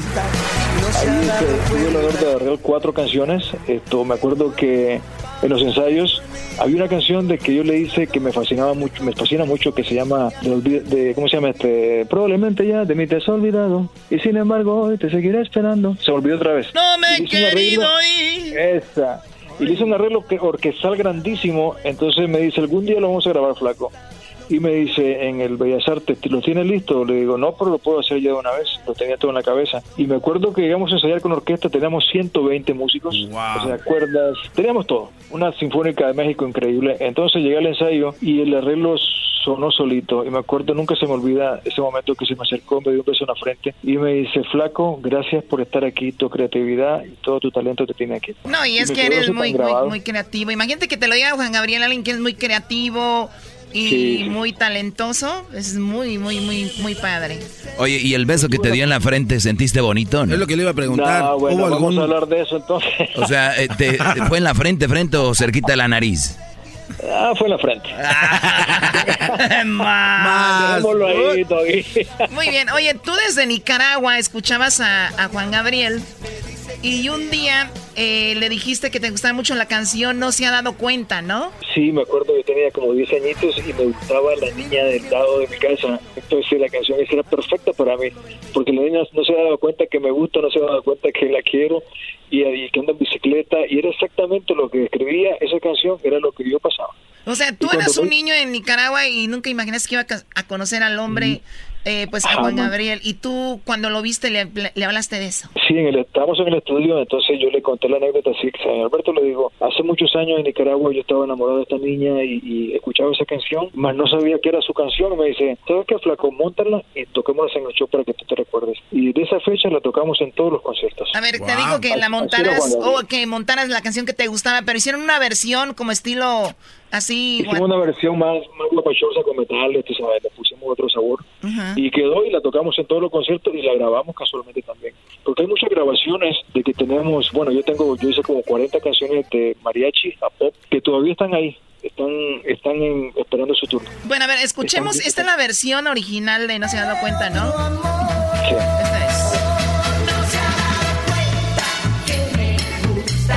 No se ha dado cuenta que te amo. Y vamos a escucharla con tus arreglos, ya eh, la canción. Que me amas, todo esto no entiendo palabras que no. Desde Se nota, ¿eh? 1971 a 1997. Y aquí estoy. Y aquí estoy. Oye, me dices que hubo mucha gente que se quedó fuera porque obviamente no tenemos que decir nombres, pero cuando grabó el disco de duetos, hubo gente que fue a grabar con él o grabaron, pero él nunca usó esas canciones y ahí, ahí están. Tú tienes grabaciones que no nos vas a mostrar obviamente, pero hay canciones, em, pláticas, conversaciones, de todo Oh, sí, ahí sí, grabado, tengo- tú los tienes. muchas cosas.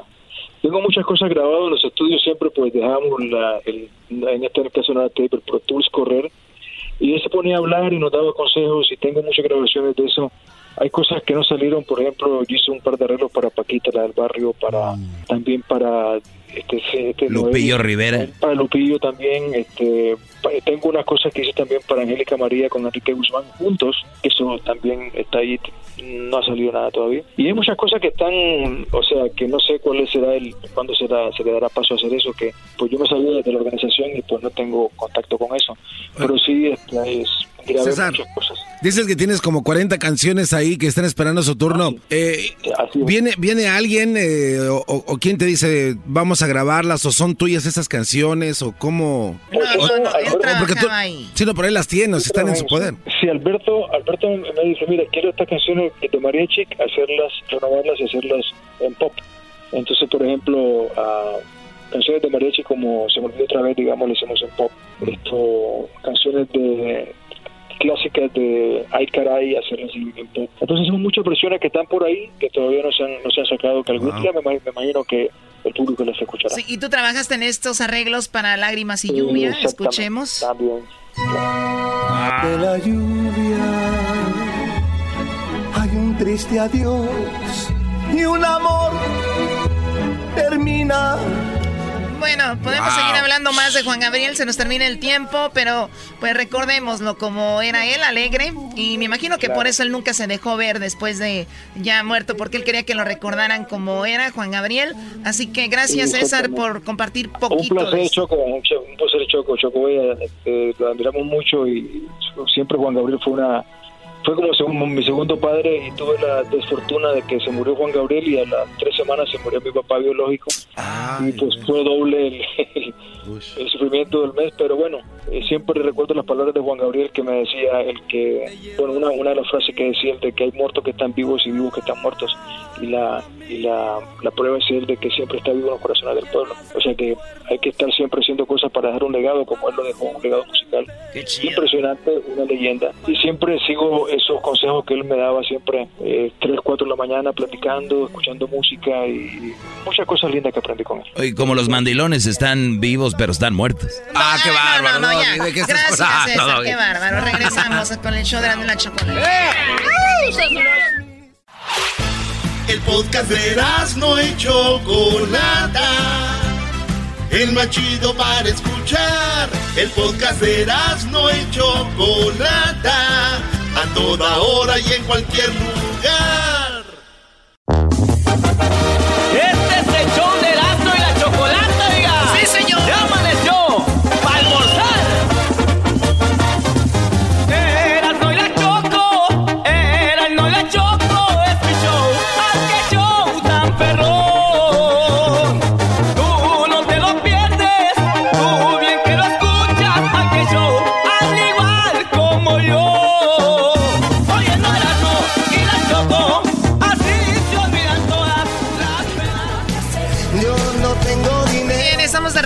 Aquí en el show de la chocolata. El día de hoy, bueno, esta fecha nos recuerda que hace tres años Juan Gabriel murió y bueno, para mí obviamente pues murió, no había por qué inventar algo así. Y para muchos está vivo y ahora el hombre que decía que ese, pues que Juan Gabriel estaba muerto, eh, vivo, da la noticia para los seguidores de él, de Joaquín Muñoz, porque tenía seguidores, pues de que Juan Gabriel ya murió. O sea, para ustedes, para los que sufrimos su muerte, hasta cierto punto de Juan Gabriel hace tres años, pues ya lo, ya ahí se va calmando el asunto. Para ustedes les toca sufrir ahora, los que creían que estaba vivo, ¿no? Eres una, una joya, Choco. Tu forma de hacerlo burlándote de gente como el garbanzo que creía que estaba vivo y otros es una joya. Debería, estás nominada al Marconi. Gracias, Doggy. Escuchemos a Joaquín Muñoz, que afirma que lamentablemente acaba de morir Juan Gabriel. Wow. Hoy hace tres años de la supuesta, de la supuesta muerte de, de Juan Gabriel. Y creo que ahora sí está muerto. O sea, a ver, cuando tú estás mintiendo, es obvio que tus palabras no concuerdan al inicio. Oye, Choco, pero ¿cómo cambiamos en este show? Aquí tenemos eh, memoria corta porque tú defendías a Joaquín. El doggy iba contra don Joaquín y ahora estás diciendo que tú sí crees que estaba muerto. Fíjate, lo que la gente, la gente no se lo olvida, nosotros sí, porque estamos bien güeyes.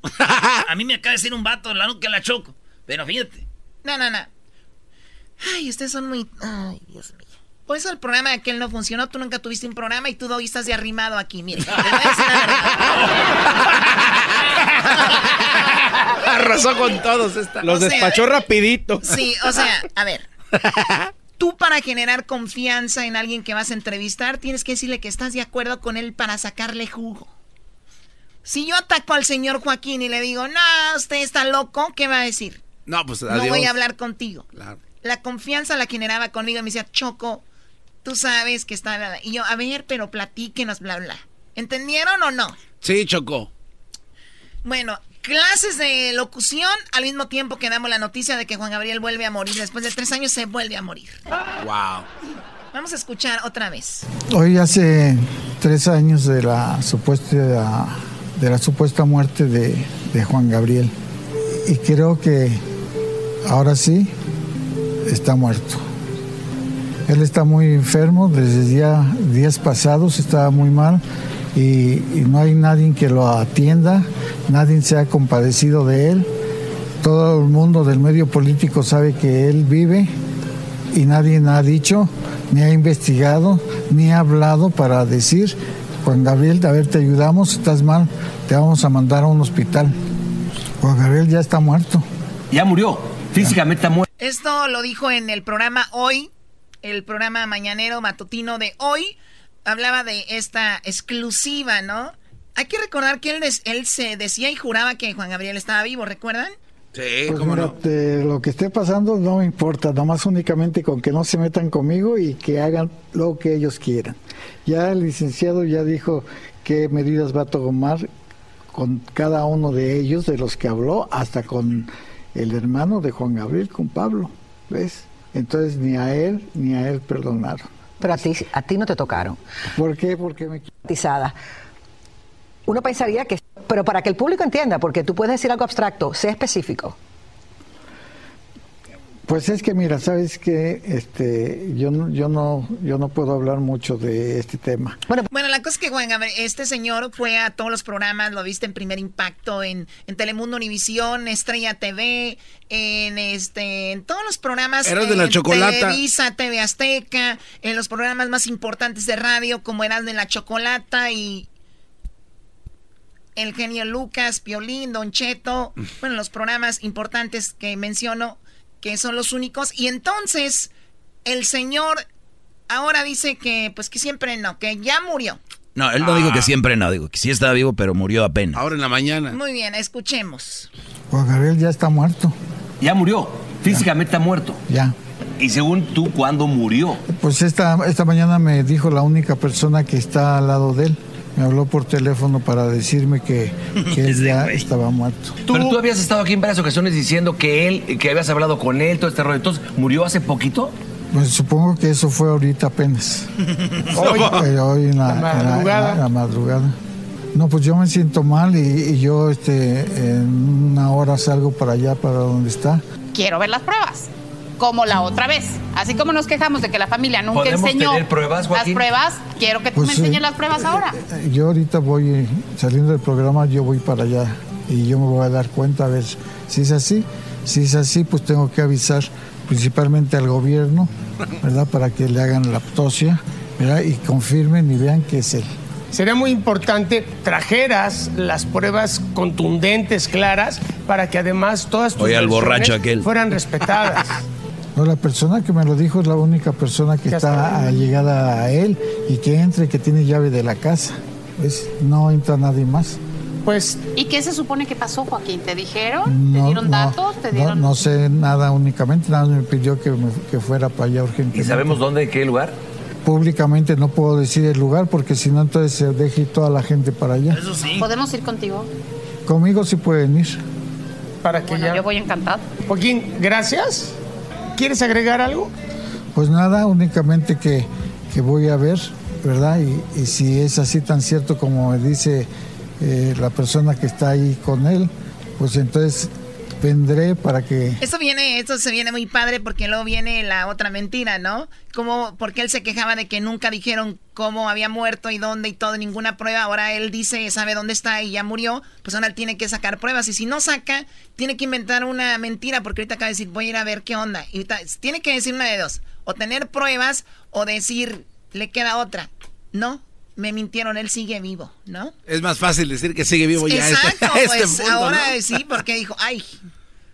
¿Cómo dijo? ¡Ay! Así, muy bien. Así mero. Viene el chocolatazo, Choco. Y terminando, tenemos a César, quien con Juan Gabriel grabó algunas canciones y temas, productor ahora de Gloria Trevi y, y el mero fregón. Aquí en exclusiva, un audio. Juan Gabriel ahí charlando con ese Brody. Bueno, ahorita regresamos y luego se viene la parodia, señores. Y tenemos, ¿usted algún día se ha encontrado un tesoro con ese buscador de metales? Tenemos a un vato que encontró dos veces tesoro. Con un tesoro hasta compró su casa. No. Sí, güey, regresando en el show más chido. El show más chido todas las tardes.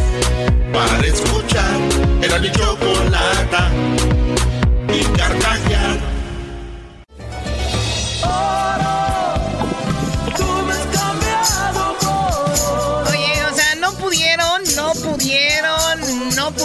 encontrar otra canción más naca que esta de Bronco, por favor. Oye, Choco, el Eras nos encargó de la musicalización el día de hoy, así que una disculpa. No, no, no, no, Sí, no excusen al enmascarado. de Eso y qué, naco y qué, pero No. feliz. Choco, hoy es el día que vamos a hablar del oro porque allá en España se encontraron 5.5 millones de... eh, pues de... ¿Euros? de- de- pues, en oro.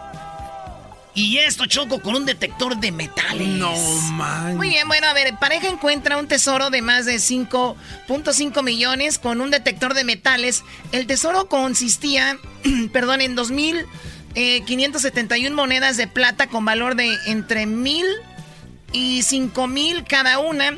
Una pareja aficionada a buscar objeto usado de detector de metales hizo un descubrimiento, el de su vida, al lograr hallar un tesoro que se calcula podría valer 5 millones de euros.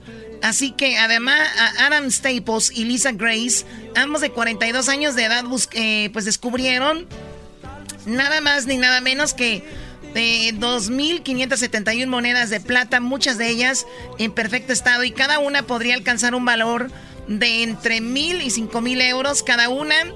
¿Cómo ven, señores, lo que acaba de pasar?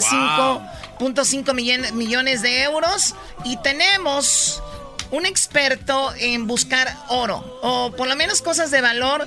Ellos se llaman Master Detector. Es del grupo Buscadores de Tesoros de México, de esta empresa mencionada, y él se llama Manuel Rangel, que está ahorita en Sonora. Manuel, buenas tardes. ¿Qué tal? Buenas tardes. Qué gusto saludarles a todos. El gusto es de nosotros, pues eh, vimos esta nota y ahorita te escucha todo el país, hablamos de ella y dijimos, ¿por qué no encontramos a alguien que nos hable de esto? ¿Qué es lo que se han encontrado y todo esto?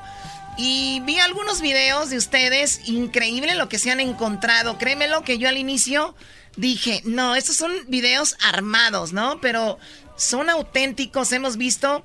Y Manuel, platícame, platícame, ¿qué es lo más valioso que te has encontrado para empezar? Mira, afortunadamente yo tengo en esto de la búsqueda de tesoros ya 34 años de experiencia. En esos 34 años yo he encontrado dos tesoros. De hecho, mi primera casa la compré con el hallazgo de un tesoro en el estado de Guerrero. La búsqueda de tesoros es algo real. Y hay, hay tesoros desde, desde muy pequeños hasta inmensamente grandes, ¿no? Ahí en Estados Unidos se tiene la referencia de un tesoro de unos 500 millones de dólares. Ahí en el tesoro de la Tocha es muy famoso porque lo encontró una familia que se tardó mucho tiempo y tiene muchas muchos detalles, pero los tesoros A, a que ver, se a ver, per- perdón Manuel. A ver, vamos por partes. A ver, tú te encontraste ya dos tesoros. Con un tesoro compraste tu casa. Este tesoro te lo encontraste en Guerrero. Platícame de ese día, cómo fue y cuánto te encontraste. Mira, eh, generalmente los tesoros se buscan porque uno va persiguiendo una historia. Nosotros encontramos junto con mi tío y otro amigo, encontramos un tesoro compuesto de moneda de dos pesos. Esas, monedas eran una aleación de plata con oro. Más o menos eso estaba en una olla. Arriba de la olla habían los restos humanos, que generalmente es lo que se platica, pero sí en realidad así existe. Nosotros nos dividimos ese tesoro entre tres personas y pues con la parte que a mí me tocó yo pude comprar mi primera casa. Cuando tú vas a buscar un tesoro, eh, Manuel, tú que eres un profesional y, y- y- y vamos a decir van cuatro personas, ¿hay una regla que se lo tienen que compartir o el que se lo encuentra eh, siempre tiene más? No, sinceramente desde un principio se tiene que dejar bien claro. Si vamos cuatro personas se divide en cuatro partes iguales. Ah, ok. Si vamos dos personas por mitad, así es. Perfecto, ¿tú eres de la Ciudad de México? De la Ciudad de México. Muy bien, entonces compras tu casa ahí. ¿El segundo tesoro o el otro tesoro dónde lo encontraste? El segundo tesoro fue en el estado de Guanajuato, Ok. Guanajuato, México.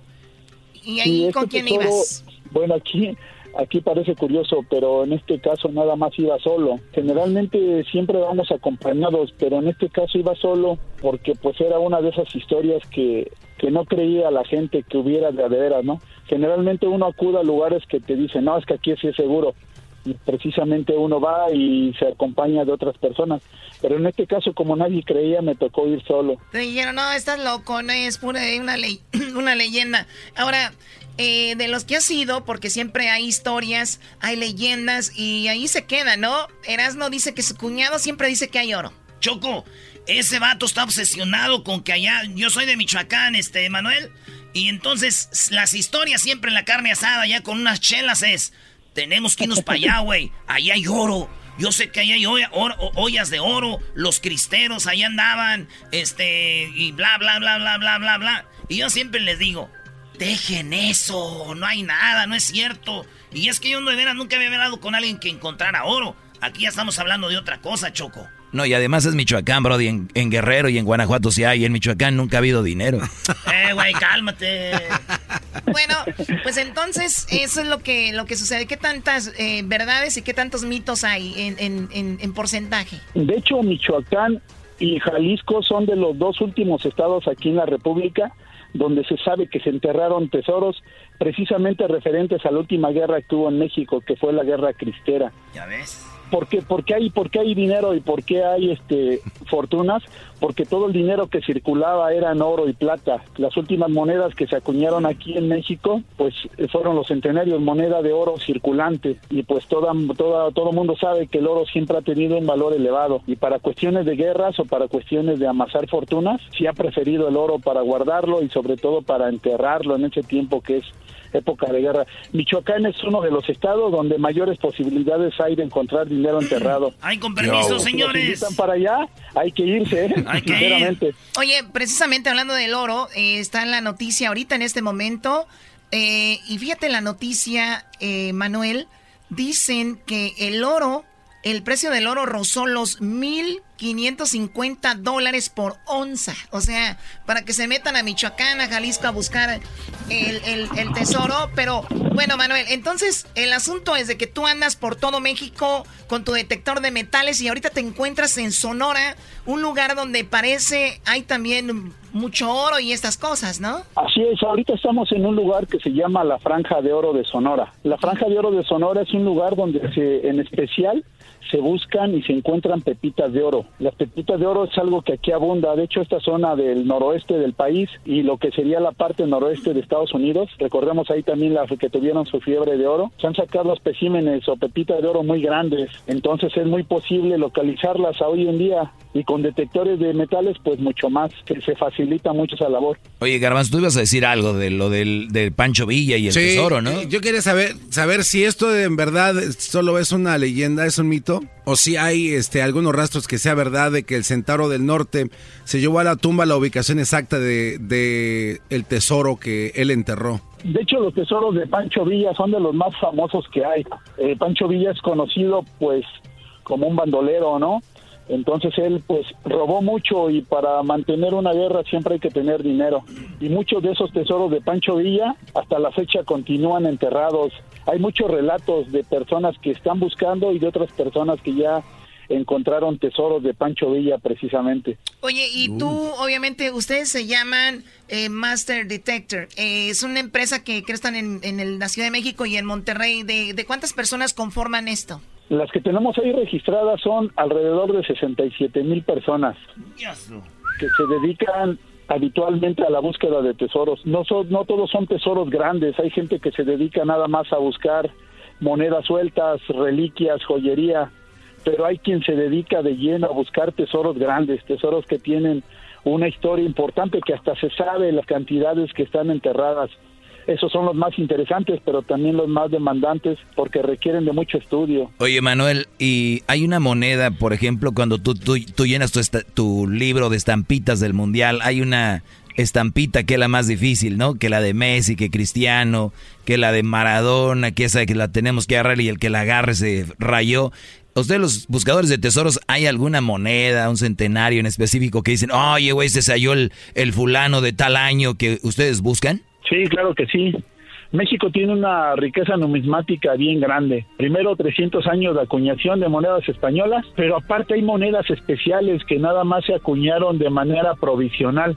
Esas monedas provisionales donde se acuñaron muy poquitas son las monedas especiales que todo mundo busca. De las monedas españolas, monedas de uno que se llamaba Luis II o Ludovicos, que lo conocen, cualquiera que encuentre una moneda de esas, de hecho los compradores de todo el mundo buscan esas monedas. Es un rey que duró unos cuantos meses en el poder y se murió. Entonces hay algunas monedas de esas que todo el mundo busca. Otra moneda importante es una moneda de 8 reales, de real de 14. También de esas es una moneda de plata, moneda muy sencilla, pero que valen mucho dinero de muchos miles de dólares estamos hablando. Oye, eh, Real de 14 es en San Luis Potosí, un lado de Cedral, que es donde también hubo muchas personas que, pues como antes no había donde guardar el dinero, ahí lo, lo ponían, ¿no? Que hasta películas han filmado ahí en Real de 14. Exactamente. Eh, aquí en México, como hay muchos estados mineros, generalmente donde son estados mineros como Guanajuato, Zacatecas, San Luis Potosí, ahí se acuñaban monedas de uso corriente, pero hay monedas especiales durante los periodos de guerra que se acuñaron una cantidad pequeña de monedas y esas son muy, muy caras. En ese tiempo había dos denominaciones, en reales todo lo que era plata y en escudos todo lo que era oro. Entonces hay monedas, aparte de esas monedas que fueron provisionales, hay otro tipo de monedas de uso local que se llaman fichas de hacienda. También hay unos especímenes muy caros aunque sean de cobre, son muy caras. No siempre el oro es lo que más vale. También hay monedas de plata muy caras e inclusive de cobre muy, muy caras. ¿Cuánto vale? Por dar un precio, más o menos, para una idea. ¿Cuánto vale una moneda de esas? Por ejemplo, una de real de 14 mínimo estaría costando, pues, ¿qué serán? Este, mínimo 25 mil dólares, un medio millón de pesos. Vámonos, ¿qué estamos haciendo en este show donde no nos pagan nada? ¡Ey! Ya, lárgate, órale. Oye, tengo un amigo. permíteme, Garbanzo. Ah, tengo esto. A ver. Escuchen este audio. Este audio. Alguien está encontrando un tesoro. Escuchen esto. ¿O está escarbando? ¿Está escarbando? Sí. Wow. Su mecha. Una moneda. Ay, papá. Mi mintis. Mira nada más. Ay, ay, ay. Te le puse solo donde ya se lo halló. Su mecha. Miren, es que esto es sencillamente, esto es sencillamente hermoso, en serio, ¿eh? Miren, allá al fondo cómo se ve como una olla. Esto es sencillamente hermoso.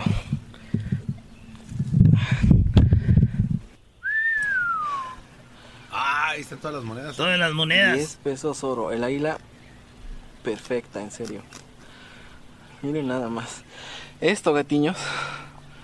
Esto que están viendo ustedes ah, aquí en mi en mi mano toda temblorina es oro.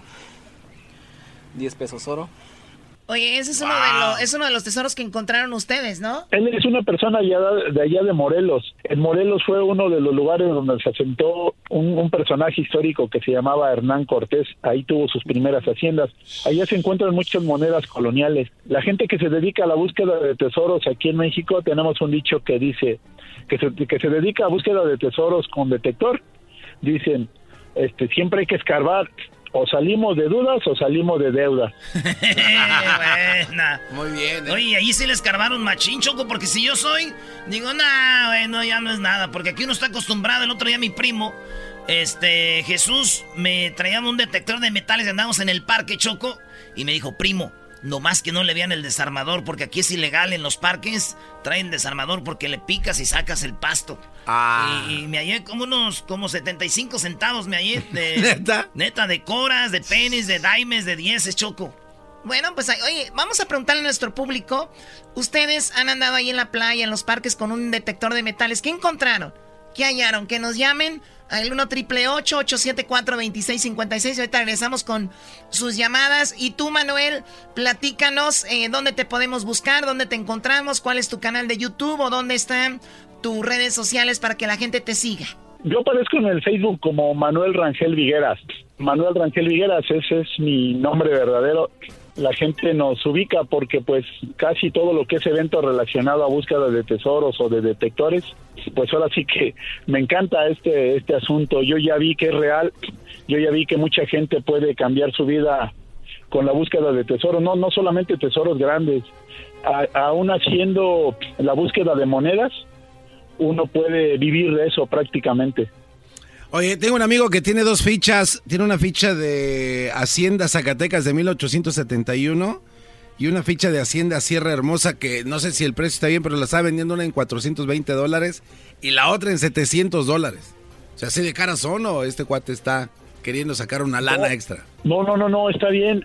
Dicen los numismáticos, la gente que conoce de monedas, las fichas de Hacienda son el caviar de la numismática. Ah. Nada más para que se den una idea de eso.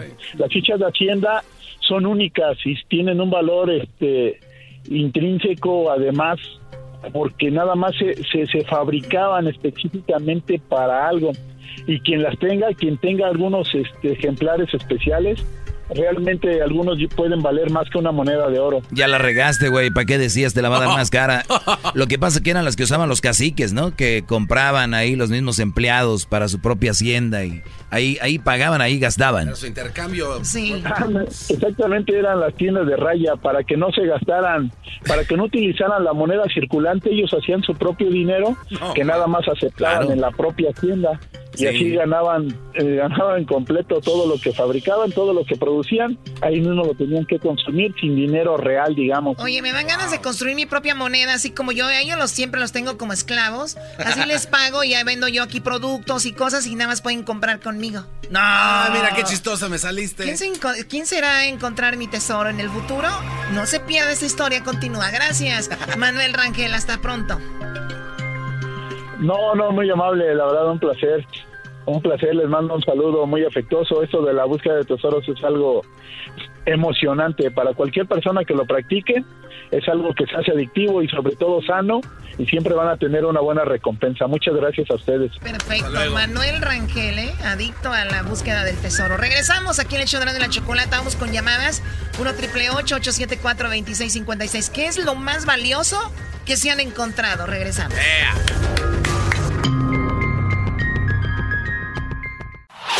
Este es el podcast que escuchando estás. Eran mi chocolate para carcajear el yo machido en las tardes.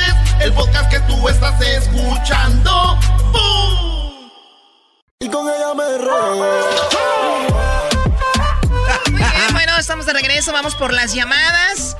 Eh, como escucharon, hablamos con una de las personas que ha encontrado dos veces tesoro y también, eh, pues mucha gente, sabemos que hay mitos en los ranchos, en los pueblos, las ciudades, que hay tesoro, gente va a buscar, hay mitos de que si encuentras tesoro, si no te lo llevas todo, te da un mal y mueres. Lo de Tutankamón, allá en Egipto, se encontraron la tumba, el tesoro, y muchas de las personas que estuvieron involucradas con el hallazgo fueron muriendo también poco a poco, de manera, eh, pues rara. Y vamos con el público, nuestra gente, que ustedes traen su detector de metal ahí en el parque en la playa. ¿Qué se han encontrado? Díganos, ¿qué es lo más eh, padre, raro que se han encontrado o valioso? Tenemos a Enrique. Enrique, buenas tardes. ¿Qué es lo que te has encontrado de más valor, Enrique? Eh, Enrique. Enrique.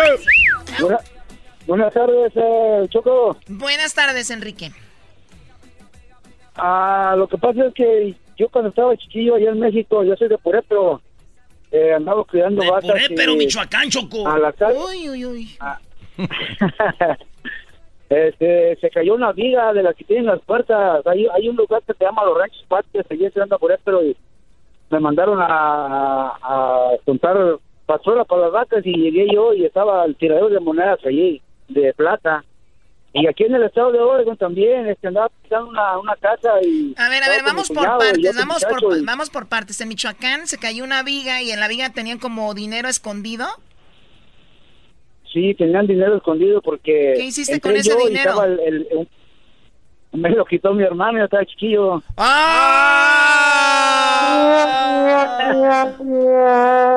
Mira, carnal, me ayer Adiós. ¿Oh? ¿Y qué pasó en Oregón? ¿Ahí qué? ¿Cuánto te encontraste? Ah, no supe cuánto fue, pero fue harto dinero que me encontré en México, hartas monedas. Y, y aquí también me encontré una cajita llena de monedas de plata. ¿En serio? ¿Y dónde estaban? ¿Dónde? ¿Dónde estaba el dinero? No, estos michoacanos no, no, no cuentan buenas historias, de veras. Se cayó la viga. No, aquí, aquí cuando me encontré el dinero estaba en la... Andaba limpiando una casa que iba a pintar una casa vieja y estaba abajo de un basement. ¿Cuánto dinero encontraste ahí? Abajo de un basement. Eran como unas, no sé, como unas mil monedas, yo creo, de plata. ¿Y, y las vendiste? ¿O también vino tu hermano de México a quitártelas? No, andaba andaba mi cuñado y otro amigo mío y, y la repartí, hice tres partes iguales. ¿Y cuánto dinero te, te tocó? Ah, yo las mías las vendí como en cinco mil dólares, las compraron a mí, pero mi, mi, cuñado no sé en cuánto las vendió y el otro amigo Oye, Choco, presiento como es de Michoacán, están inventando historias, son bien mentirosos estos brodis, de veras. Mil monedas. Muy bien, bueno, pues gracias por llamarnos, Enrique, a toda la gente de Oregón que nos escuchan, saludos. Oye, Choco, tenemos aquí a el Kiki. Kiki, do you love me? Dale, Kiki. Ay, Kiki. Más. Adelante. Adelante, Kiki. Uh, un, unos saludos a todos allí en cabina, hombre, que todo el tiempo nos uh, complace con sus buenos consejos y... Pues, La ranchera 1330. eh, ¿Qué pasó, primo, primo, primo? Primo, primo, primo, ¿que te hallaste oro o qué? No, perdí. Oye, ¡Ah! de a todos los de Tamaulipas, allá de Brownsville, Texas. Eh, Choco, esos no están llamando para el tema. Aquel llamó para inventar, este güey está llamando para mandar saludos. Ahora en junio, en junio me pasó que pues nos fuimos a la isla del padre ahí en Brownsville, ¿verdad? Y pues ya con unas dos, tres bebecitas se nos dio quitarnos los anillos y ahí va el Kiki a, a nadar según. Y pues... Eh, ¿verdad? Porque cuando menos acordé ya no tenía ni uno de los anillos y ahora sí, pues ya perdí, uy, ya pedí uno más que apenas me lo acaban de comprar. Y entonces ahí andaba uno detector ahí buscando, ¿verdad? y le dije, oiga, ¿puede ayudarme a encontrar el, el, anillo con su detector? Y dijo, sí, pero le va a costar, Silvario le va a costar lo que pagó. Le dije, bueno, le dije, a ver, y a los 15 minutos lo halló. Dijo, mire, este, le digo, sí. Dijo, pues son 200 dólares. Le dije, ¡Ah! Hombre! Imagínate, dije, ese es un robo. Oh my god, o sea, Eso es un robo. o sea, al Kiki se le 200 pierde el anillo, el, el, bus- el que anda buscando lo encuentra y se lo vende en 200. Qué mala onda, ¿no? 200 dólares el Choco. anillo perdido. Nosotros los que buscamos tesoros Ay, esa este, marihuana. y captamos tardes, fíjate que e- es una, hay reglas. O ¿Hay sea, reglas? si alguien te está diciendo se te perdió, es tenga. Ay, si me quiere dar algo. Están Ah, o haciendo sea- mal uso del stick. Yo encuentro tesoros, Choco. Encontrar un tesoro es como encontrar una mujer. Es, sí hay, Muy pero raro. difícil. Qué bárbaro. Gracias, Doggy, qué bárbaro, qué profundo. Eres más profundo que, no sé, que el, de donde, donde está ahorita el Titanic. Ah, está, está, está muy abajo eso. Vamos con la Ponzoña. Ponzoña, ¿qué pasó contigo, Ponzoña? ¿Dónde te encontraste tu tesoro? ¡Compa, compa, compa, compa! ¡Hola, primo, primo, primo, primo! No, le hablo a la Choco. Muy bien, Ah, vamos, vamos con adiós, el siguiente. adiós. Vamos con el Ah, siguiente. ande. No, espérate. Ah, Choco. A ver, bueno, te voy a perdonar, Ponzoña. A ver, rápido. Mira, Choco, mira que yo aquí haciendo una demolición me encontré un reloj Omega de, de 27 diamantes, 24 quilates, todo hasta la, Choco. maqui- hasta la ma- 27 diamantes Omega. Choco, tranquila, y, tranquila. y, y, y ve- y 24 quilates, hasta la maquinaria era de oro. Me lo evaluaron en 36 mil dólares. Ay, ay, ay. ¿Y qué hiciste? 27 diamantes tenía. 27 diamantes y hasta la maquinaria era de oro, compita. Aquí ya Choco. ¿Cuánto te, ¿En cuánto lo vendiste? 35 mil. No, no lo vendí, no lo vendí Oh. porque no te quiero decir en qué terminó porque me va a regañar el, el maestro. Se lo regalaste a una mujer. No, pues se lo quedó la esposa, nomás lo vio y dijo, "Ah, es para mí. Y ahí, ahí- ahí lo anda luciendo ahí en la tumba. No, Brody, mira. En te- la zumba. Mira, mira, Brody. Este Brody. O sea, la, mu- la mujer, bien. la mujer trae su Omega en la zumba, bien endiamantada. Oye, Choco, eso está muy mal. Te voy a decir por qué.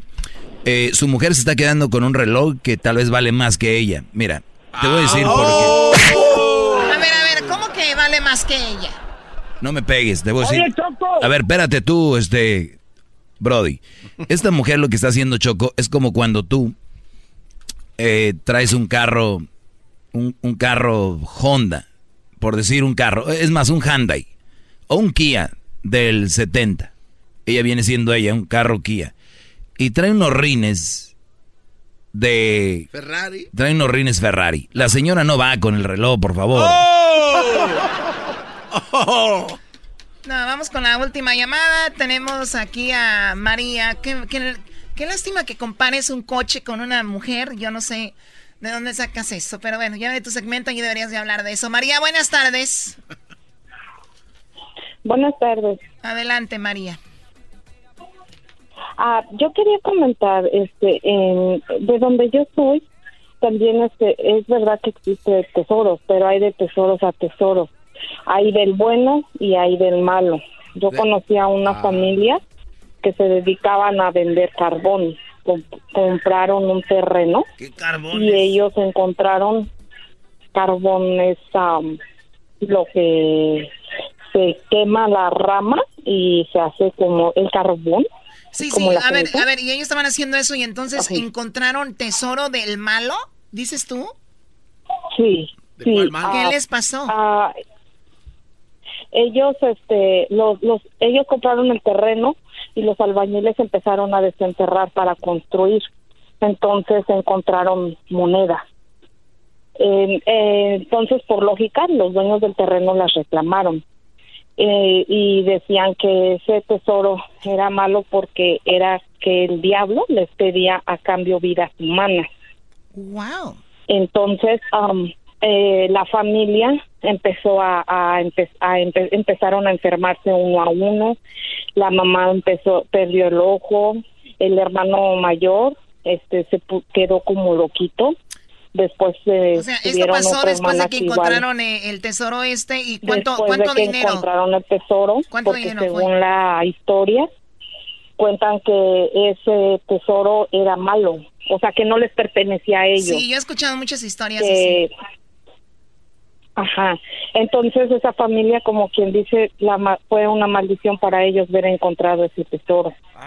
Terminaron loquitos, unos con enfermedades incurables. Ahora son unas personas, este, muy, muy adineradas, Pero pero, con la de maldición, salud muy mal. Muy mal. Yo prefiero andar así, Sí. Choco, pero con feria. Que te van a estar bien sanos si no tienen de un taco. ¿Te puedo platicar una historia? Pero sí, ah, existen tesoros buenos y malos. Así que tuvieron la mala suerte que para ellos no era el tesoro. Sí, permíteme, va a hablar el garbanzo, prepárense. ¿Qué pasó? No, es que, bueno, ahorita que, te- que cuelgue María, le- te quiero platicar una No, historia ya que pasó. una vez rápido, tenemos 10 segundos. Lo que pasa, Choco, es que es una historia que pasó allá en Ecatepec. Un señor ahí en... Hoy presentamos Radio Rancho. El tesoro maldito. ¡Ey! A ver, garbanzo. El señor se llama... Hoy presentamos el tesoro de Catepec. Ladrón que roba ladrón tiene 100 años de perdón. Ese güey del DF que haya encontrado oro seguramente era robado de alguien más. Ahí había muerto alguien más. Déjalo que hable. Ah, Es, eh, es que, según cuenta la leyenda, Choco, que Don Güences eh, se, no tenía dinero. Y entonces un día, pues es- desesperado, se subió ahí en el cerro de Chagüento y empezó a invocar el nombre del diablo. A decirle, ¡Diablo! Le gritaba así fuerte, Choco.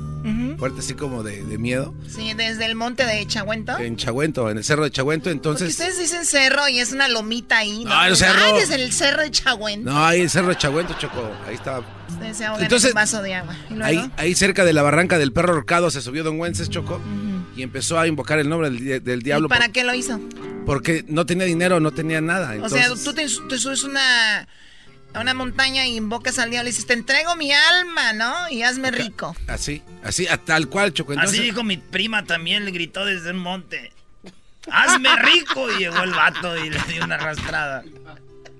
Pobrecita, pero le hizo rico. Ok. entonces estuvo gritando ahí como por 20 minutos hasta que se empezó a abrir la tierra, Chocó. Se abrió la tierra en Chahuento. Se empezó a abrir y En este la cuate colina del perro ahorcado. No, no, en la barranca del perro ahorcado, en Chagüento. ¿Estaba en la colina o en la, en la barranca? La bar- eh, no, la barranca del perro ahorcado o sea, en gritó de, de allá y lo dijo, me bajo. No, es que estaba al ladito. Estaba en el Te cerro dije- y al lado dije- estaba la barranca del perro ahorcado. no estaba tan alta, o sea... es- ¿Y luego? Entonces empezó a gritar eh, e invocar el nombre del diablo pidiendo ya dijiste, dinero. ok, ¿y luego? Entonces empezó a abrir de repente el, el suelo de debajo de sus pies, empezó a abrir la tierra, chocó así. Salió un diablito chiquito y dijo, me dicen papá que no tiene dinero. Sí, sí. Se pasa. Choco. ¿De veras? O sea, salió el diablito a decir, no, no, no, mi papá no, no estás fregando, que no tiene dinero. 20 minutos friegue y friegue.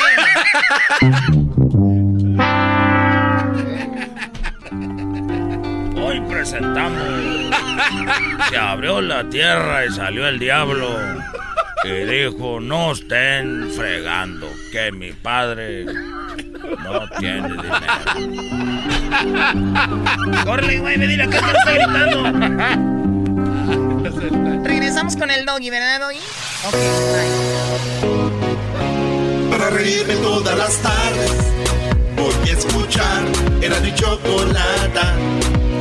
Y carcajear, el chido todas las tardes. Para escuchar era mi chocolata. Y carcajear.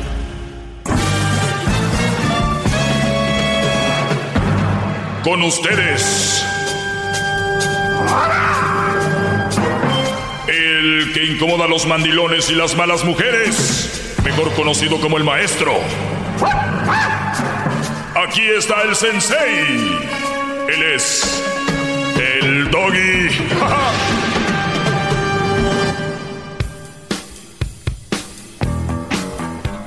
Muy bien, el Erasno, eh, ahorita lo vi en la cocina, antes de venir para acá. ¿Qué creen que está comprando el Erasno, Brody? Eh, Eh, en línea. Yo adivino que está comprando una ¿Qué? camiseta de la América. Está comprando una camiseta del Ajax de Holanda, Brody. Porque hoy Edson, Ah. Edson Álvarez hoy jugó con el Ajax y anotó un gol, ¿no?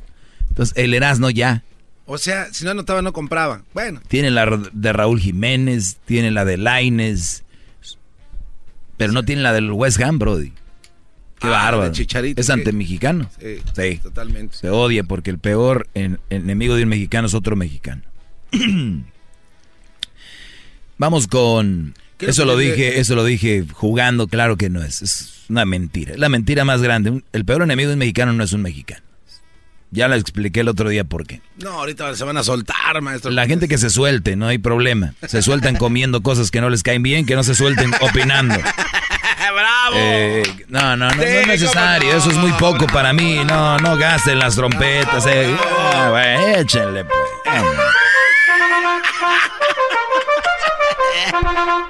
Gran líder, qué bárbaro.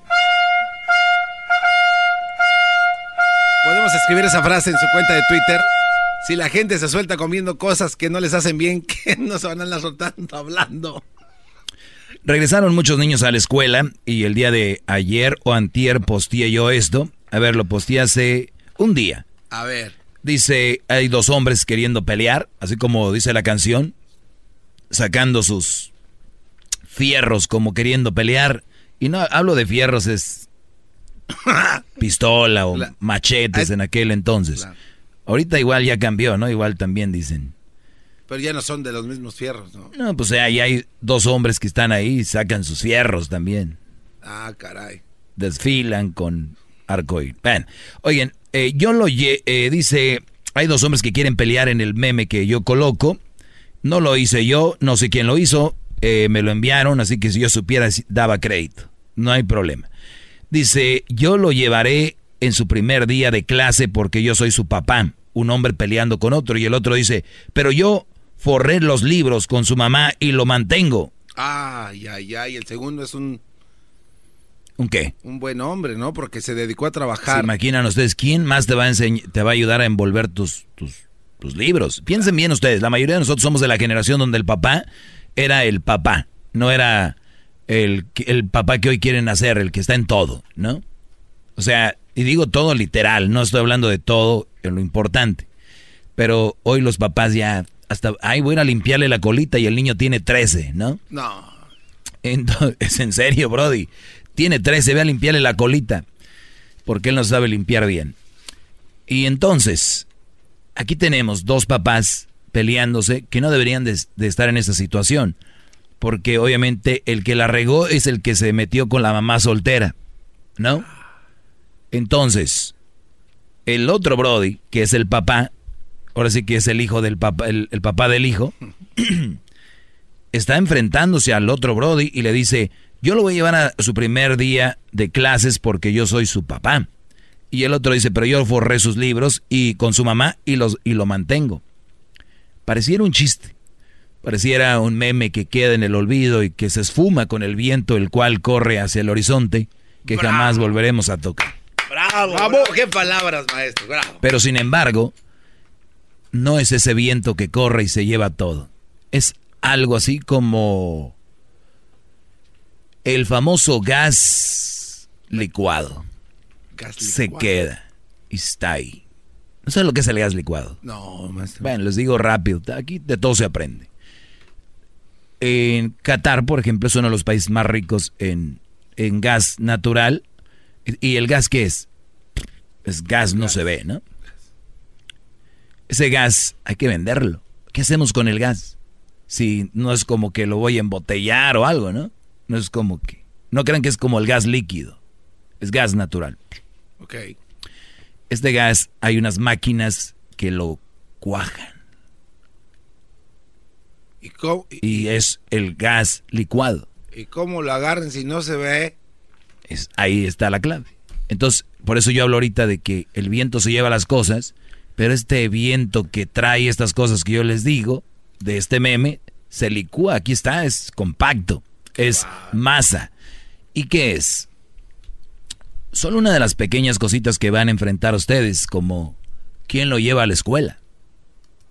O sea, yo a mi hijo lo llevo a la escuela. ¿No? porque yo soy su padre. Entonces, ¿cuántos brodis que me da, tristeza porque un hombre que anda con una mamá soltera es obvio que es un brody que no, he got no game, como dicen, ¿no? Tuvo que andar con una mamá soltera. Entonces, una mamá buena y una mamá bien no ocupa un hombre para que le ayude con los hijos así no tenga el padre que le ayude. Y si tú, por otro lado, eres papá de un hijo, tienes que estar ahí con él, es tu hijo. Regresando al meme. Esta es una de las situaciones que te vas a encontrar y es, es liviana, ¿no? Yo lo voy a llevar su primer día, pero oye, es yo soy el papá, no sé qué, no sé qué. En algunos casos va a ser yo lo llevo el primer día y yo lo llevo al segundo, ¿no? Y ahí acaba. Pero sabemos que la mayoría de las situaciones, pues no va a ser de esa manera. ¿Con quién vas a pasar Navidad, hijo? ¿Conmigo o tu mamá? a licuar el gas. A licuar el gas. Este, ese es gas licuado. Y esas son las situaciones que ustedes deben tomar en, cuenta cuando ustedes se meten con una mamá soltera. yo, tomé llamada. Ustedes van a enfrentar a cosas que son incómodas de a gratis porque tú vas a ser el papá, entre comillas, eres el que vas a tener que cumplir como padre, comprarle ropa, comprarle esto, comprarle lo otro, pero a la hora que quieras mandar al chiquillo te va a decir, tú no eres mi papá. Ay, ay, eso va a doler. Y esto es en la mayoría de los casos, porque te vaya a recibir llamadas. Pues no, él paga y el otro lo disfruta. ¿Cómo? No sé. Puede ser. Vamos con. Imagínate que yo llegue con tres chiquillos que no son míos de otro Brody que anda por allá en. No sé, se me ocurre. Nogales. Ah. Ahí está el papá. O el papá está en Reynosa. O el, o el papá está allá en El Salvador. O el papá está en Denver. Y yo llego con esos tres hijos de ese Brody, ¿no? Y llego con mi mamá y le digo, mamá, son tus nietos. Y va a decir, eh, ¿cómo? Son tus nietos. Son aquí hijos de Maritza. Maritza de la Parra. Mi mamá me va a decir, mm, no son mis nietos. Entonces yo le voy a decir, pero son como si fueran tuyos porque son mis hijos, mamá. Yo sé, hijo, pero no puedo, no eso no sé. no, es, no, es, natural, no te, quisiera mentir. Como hay muchas mentirosas que me están oyendo y mentirosos que dicen, pues los hijos de, de, mi, de mi hijo yo los quiero porque, o sea, se inventan historias. Como ya están metidos en eso, mucha gente se inventa historias diciendo que están bien, pero algo adentro de ellos saben que no está bien. Pero pues hay que jugarle, ¿no? Como un Brody que conozco que dijo, pues no le hace ni modo, pues es que no está tan mal porque... Bueno, no quiero especificar. Usted dele, maestro, sin, sin miedo. un amigo que me dijo que... Ojo, a mí no me importa, pero él dijo que él jamás dejaría que su hija anduviera con un afroamericano. Y ahorita dice que lo quiere. ¿Cómo lo va a que? Y, y, fíjate, pues ya que, ya está ahí, ¿no? Pero puede llegar a querer a la... Esa, esa, si ven, eh, eh, ahí es donde viene la historia. Ahí es donde... Ah, pero sí se puede llegar a querer. ¿Cómo no? Si te trata bien... Ah, oh, sí, ya estás en la historia, ya. Es mi historia y nadie me la va a quitar. es mi moreno y, yo digo, no tengo ningún problema. Yo no... Me vale qué color, raza, lo que sea. Pero ahí está. Ya están ahí. Yo jamás me comería un taco de buche. Llegan, le dan tres de buche y se va al que atiende. Dale, ya me los como. No, no le hace. Todos con salsita, limoncito, sí, sí entran. ¿Sí ven? El que no. Regresamos. Hay algunas llamadas. Garbanzo está muy preocupado por las llamadas. No sé por qué. Ahorita regresamos. Más, más, mucho más. Con el y quieres más. Llama al 1 triple 874 2656.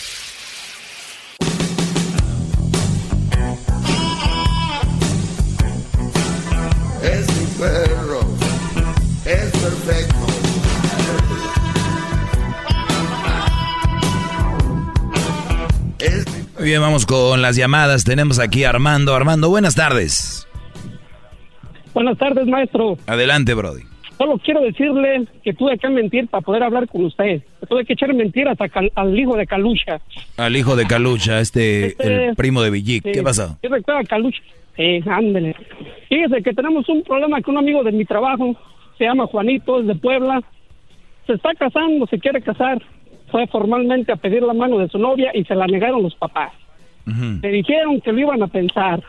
¿Qué consejo le puede dar usted a este compañero? Dice que no hay que hacer. Fue, a ver, fue a casarse, le dijeron. Fue a casarse, le dijeron que no lo van a dejar que se case con ella. A robarse. Sí, pidió su mano formalmente, fue, habló con los papás, que quería casarse con ella, pero los papás dijeron que le iban a pensar. Pero su novia está de acuerdo con él, o sea, ella se quiere casar con él. ¿Qué edad tiene la novia? tiene que hacerle caso a los papás pues ya tiene 24 años, 25 años. ¿Ya tiene? Pues está jovencita. ¿Cómo se va a casar una niña de esa edad? Sí, está jovencita, sí. ¿Y qué edad tiene el Brody? 25 años más, pero está jovencita. Sí, Igual Brody. Debe ser de la misma edad, 26, 27 no, años. No, no, no, En vez de que estén ahí tú dándole ideas que se la robe, dile que se ponga a crear algo, a, a hacer un patrimonio, algo. Después van a sobrarle mujeres. Y si la mujer lo ama y lo quiere, lo va a esperar. ¿Qué mendiga prisa traen ustedes? Les digo que se casan antes de los amigo 30. Es el que ya se quiere casar, dice que ya quiere. Bueno. Pues, probar las mieles del amor. Pues muy bien, pues ya ella es mayor de edad, él es mayor de edad, que se la robe si los papás no la dejan. ¿Usted cree que sería lo correcto, maestro? No lo correcto, pero como hay una necesidad ya que creo que él va a explotar, si se espera, es el momento de que se la robe ya. Hagamos esto rápido antes de que se vaya a ir con otro o alguien más se enamore de ella. No, hagámoslo ya. Es más, yo les ayudo. ¿Qué, puedo ayudar para que ya se casen rápido, por favor? Esto es usted sarcástico, ¿no? No, garbanzo, ya se necesitan casar, Brody. No esperemos un minuto más, un segundo más. Vayamos por esa mujer y jalémosla como los viejos tiempos en la carreta y a balazos. Vamos por ella. No, maestro, usted está jugando. Garbanzo, ya se ya necesitan casarse, Brody. Es urgente. Acuérdate, además la mujer tiene un tiempo para poder quedar embarazada y ahorita está en su momento de fertilidad. Debemos hacerlo. Vamos.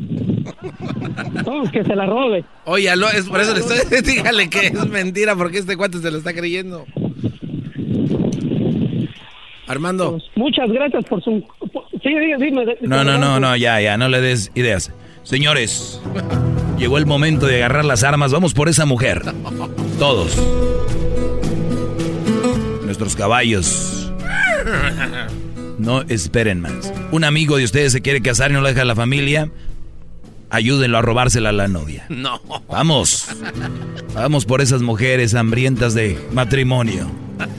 Tienen que ser rescatadas de la rutina de estar en la casa. Eso de ir a estudiar y que se preparen y eso de que no, eso es guácala. Vamos a casarnos. Eso es bueno. Buenas tardes, brodis. Buenas tardes, buenas, tardes, por favor. Recuerden con lo que me fui, amigos, es- es- es su mujer, la novia no quiere los papás, la familia, vamos. Rescaten esas mujeres que salgan de la casa. Uy. Buenas tardes. eh, seguimos, vamos con las llamadas. Vamos con las llamadas. Tenemos muchas, bueno, hoy tenemos poquitas, nada más son 172, pero se hace lo que se puede. Ahí vamos, poco a poco. Eh, vamos con Carlos. Carlos, buenas tardes. Eh, ¿Cómo estás, Doggy? Bien, Brody, adelante. Sí, este, yo, yo sé que, ya sé lo que va a pasar, ¿verdad? Típico de lo que hace siempre. Yo sé que voy a tener un- unos 30 segundos para decirte lo que te tengo que decir, pero quiero que me, que me entiendas lo que te digo. Cuando tú preguntas o cuando tú dices algo, tú siempre lo dices y cuando hay algo que no te gusta, comienzas a parar a las personas, hablando encima, luego ya vienen tus chalanes y se meten. Entonces, yo pienso que... Ya llevas 30 segundos y no te he hecho nada, ¿eh? Sí, no, pero sí, pero óyeme, pero óyeme, hay una cosa muy importante que desde que yo te oigo, yo te oigo para ver qué tan largo puede ser tu historia, ¿me entiendes? Pero yo te voy a decir una cosa, tú 40. se te olvida una cosa muy importante, que hay compatibilidad. Compatibilidad quiere decir una persona con otra que se llevan, que se, se, se conocen. Se llevan. Entonces, si, Ok. si tú generalizas, tú generalizas. Sí, generalizo, una ¿y qué? Con otra persona. Sí, sí. No, sí, o sea, tú tienes que tener la palabra compatibilidad en tu diccionario, compadre. Porque no tienes esa palabra. Si tú tienes alguna cosa en contra de las mujeres porque te pasó algo a ti, es. es- Muy bien. A ver, pero, pero vas, vas, vas bien, no te desvíes. Ah. Vas bien, no te desvíes. A ver, a ver, compatibilidad, permíteme. Compatibilidad. Y no se meta nadie porque este brody luego le van a dar gusto y van a decir, ves, te dije, permíteme. Compatibilidad. Definición. Exactamente. Exacto. Permíteme tantito de definición. Y no necesitas diccionario. Eso No, sí, cómo no, me estás diciendo que lo... A ver, o sea, eh, me- te estás contradiciendo, primero me dices que necesito saber, voy a saber y ahora ya es que no ocupo diccionario. O sea, eres... Entonces no sabes. Muy bien, sí sé, sí sé, pero quiero, sí sé, pero quiero, sí sé, pero quiero nada más que te quede claro. Científicos de todo el mundo opinan... No, a ver, dice cualidad de compatible, posibilidad igual de una persona para ejercer una función determinada o dos, más para cargos a la vez. No, vamos a compatibilidad de pareja, esa es a la que tú estás hablando. A la otra, de pareja. Exactamente, pues estamos hablando de pareja, Muy ¿no? bien. De, de Sí, hablando. es que estoy aquí, encontré compatibilidad en No, otras, en otros, doctor. en otras Yo te he oído más inteligente otros días. Pero No, yo te he oído otro, entonces, sea, Muy bien. Dice, conoce el grado de compatibilidad entre tu pareja y tu... O, está un brody que se droga y la mujer también, ellos son compatibles, ¿verdad? Exactamente, exactamente. ¿Y quiere decir que está bien? Y mira, y, y cosa, y ¿Quiere decir que está cosa, bien? Yo sé, sí, pues, no está bien. Escuchen al brody, escuchen al brody, quiere decir que está bien. Tú haces ejercicio. Sí, está bien, está bien porque son compatibles. Hoy nomás. Sí, los dos entienden. A ver, mátate solito, mi brody, síguele. Ya era todo lo que necesitabas saber, échale. Ah, Ok, bueno, otra cosa. Si tú, a ti señora le gusta el deporte, ¿son compatibles o no? En ese aspecto, puede ser que sí, puede ser que no, puede ser que a mí me gusta el fútbol y a ella no le gusta el fútbol, eso no nos va a decir que no somos buena pareja. Exacto. No, no, pero entonces quiere decir que hay algo que ustedes van a pelear en el futuro. No, Sí, pero no quiere cuando se deja bien clara la situación. A ver, para que aprendas un poco, porque estás hablando con el maestro. Yo tengo una... A ver, escúchame, ahora te toca escucharme, mira. Yo, es lo que tienen que aprender todos, miren. Ustedes, como personas, tienen lo que viene siendo una conexión con alguien. Y esa conexión tal vez vas a tener algunas cosas que a ella le gusten y cosas que a ti no te gusten. A mí me gusta el golf, ella detesta el golf, se le hace aburrido, guácala. Pero ella entiende que me gusta y respeta mi espacio y me dice, vas a ir a ver tu golf, ya te, te subí los, los este, palos al carro para que vayas. Eso no quiere decir que somos incompatibles por esa situación. Algo más en lo que te puede ayudar, Brody, porque tengo más llamadas. Bravo, maestro, bravo. ¿Qué clase de cátedra da? Y yo sé eso, exactamente eso. Lo único que yo te puedo decir, Doggy, piensa esa palabra siempre, compatibilidad. No porque una persona... No entendiste dejó lo que te dije. No te llevaste con ella. No entendiste. No, no, sí te entendí, compadre. No. Pero déjame explicarte ahora. Tú, tú ya me dices algo. Ahora oye lo que yo te tengo que decir antes que me cuelgues. Ok. Y mira, si una persona y tú no fueron compatibles la primera vez, no quiere decir que tú vas a encontrar una mujer con un niño en el futuro y no vayan a ser compatibles. Puede ser que vaya a ser la mujer de tu vida. Puede ser que es la mujer que realmente... Tienes una, ¿verdad?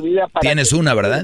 No, sí, yo- sí, Claro, por favor. un genio, Bueno, muy bien. ¿Quieres mandarle un saludo? ¿Te le ponemos una canción? No, no, no, ¿No? necesito. Ok, Yo- bueno, porque para hablar de amor aquí, este, no sé, otra radio. Vamos a hablar de lo que es. Alicia, buenas tardes, ¿cómo estás? ¿Cómo ves a este hombre? No, te digo, adelante. Ah, creo, creo que es muy inteligente, pero tú no entiendes él te está diciendo. Como Tú si quieres inteligente, adelante, te toca. Ahora te voy a aclarar un punto. Ayer, ayer yo no le pagué al garbanzo para que él hiciera el segmento. Ah, tú fuiste la que llamaste ayer diciendo que yo me calle y que mejor se que dejara el garbanzo, ¿no? Así es. Ah, lo dejé, ¿qué te pareció? Me pareció perfecto. ¿Qué hubo? que Perfecto, no- muy bien. Por- ¿Sabes por qué te pareció perfecto? Porque son compatibles.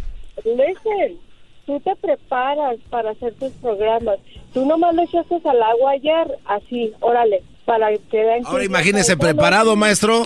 Le- lo arroyo, lo dejo como guayaba pelada. Shh, cállate, garbanzo, déjala hablar. A ver, otra vez. Yo ayer único la regué que porque la- lo aventé al, al agua. Sí, así es. Y el señor lo que te estaba diciendo tiene much, tiene mucha, pero mucha razón. Pero tú no entiendes lo que él te quiere decir. Nomás te estás burlando. Y si vas a enseñar a los hombres, enséñales a ser buenos. Y es verdad que hay muchas mujeres que se pasan. Pero tú a veces ¿Cuándo he enseñado a ser un hombre malo? ¿Cuándo? Tú, eh, yo pienso que la no te conozco, pero como te escuchas, No, no, no, olvídate de eso. Te, te pregunté que cuando yo he enseñado a ser un hombre malo. eh, muchas veces, porque a veces Ajá, ¿ejemplo? muy mal a la gente. ¿Ejemplo? ¿Cuándo enseñó un hombre a ser malo? Con tu ejemplo, por favor, porque tú sabes y la gente que está escuchando. Mira, sabe ¿por qué no el Brody que me llamó le voy a decir algo? Mira, le voy a dar un, un consejo al Brody que me llamó. Mira, Brody, tú que llamaste, hazte un canal de YouTube y, y lo que dijiste, muchas mujeres van a estar de acuerdo contigo como ella y luego van a ver mucha gente tus videos y vas a ganar dinero porque es lo que vende, el quedabienismo. Entonces tú puedes hacer mucho, mucho dinero para que mantengas a los niños de otro, porque acuérdate que andas con una mamá soltera. Entonces vas a tener mucho dinero y esta señora va a ser tu fan. O no sé, o busca trabajo en una radio y para que la gente esté de acuerdo contigo, como aquí doña, doña Licha. Lichita, por favor. Lichita. Muy bien. Algo más. Yo y usted no somos compatibles, ¿ya lo vio? Mm, no, señor. usted nunca- maestro! O sea que si no somos compatibles no debería estarme oyendo a mí.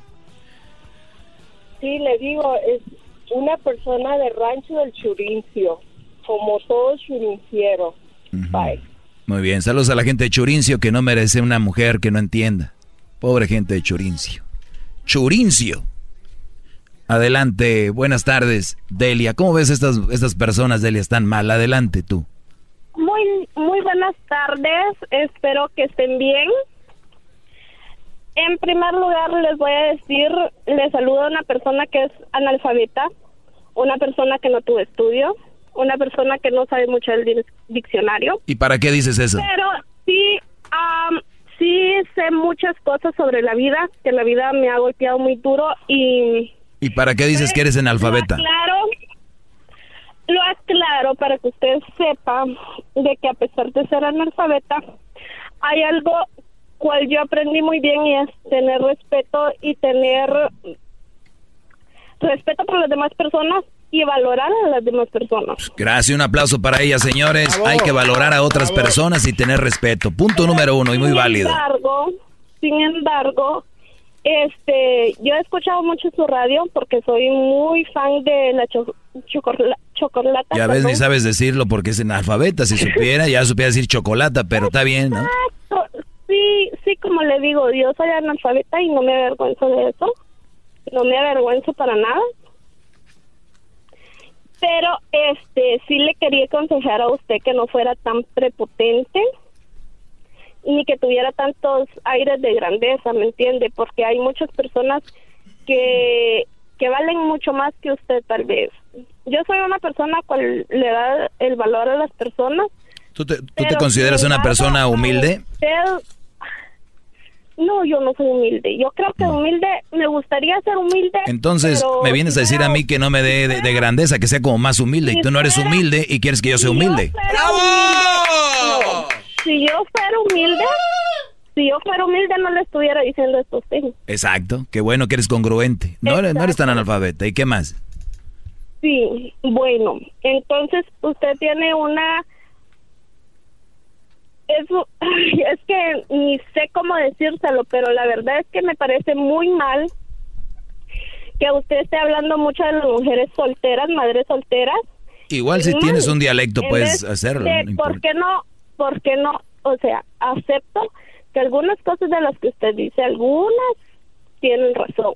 Delia, si yo y tú no. platicáramos un día, no nos tomáramos un café tú y yo, yo te platicaría todo y tú dirías, tiene razón, porque yo nunca, como dijo la otra señora, no sé tú, que yo soy malo y que yo hago los hombres malos. Que yo les digo un hombre que se cuide de una mala mujer no te hace malo, pero el, la percepción de una mujer cuando el hombre no hace lo que ella quiere, lo ve como malo. Dice, es malo porque no, No. no hace lo que, no me hace lo que yo quiero. Al contrario, qué fregón si yo tengo una mujer que si yo hago algo malo me dice, oye mi amor, esto está mal. En vez de decir yo gracias, voy a decirle, ay, eres mala. No, pues no es, no es malo. Ok, por eso le digo,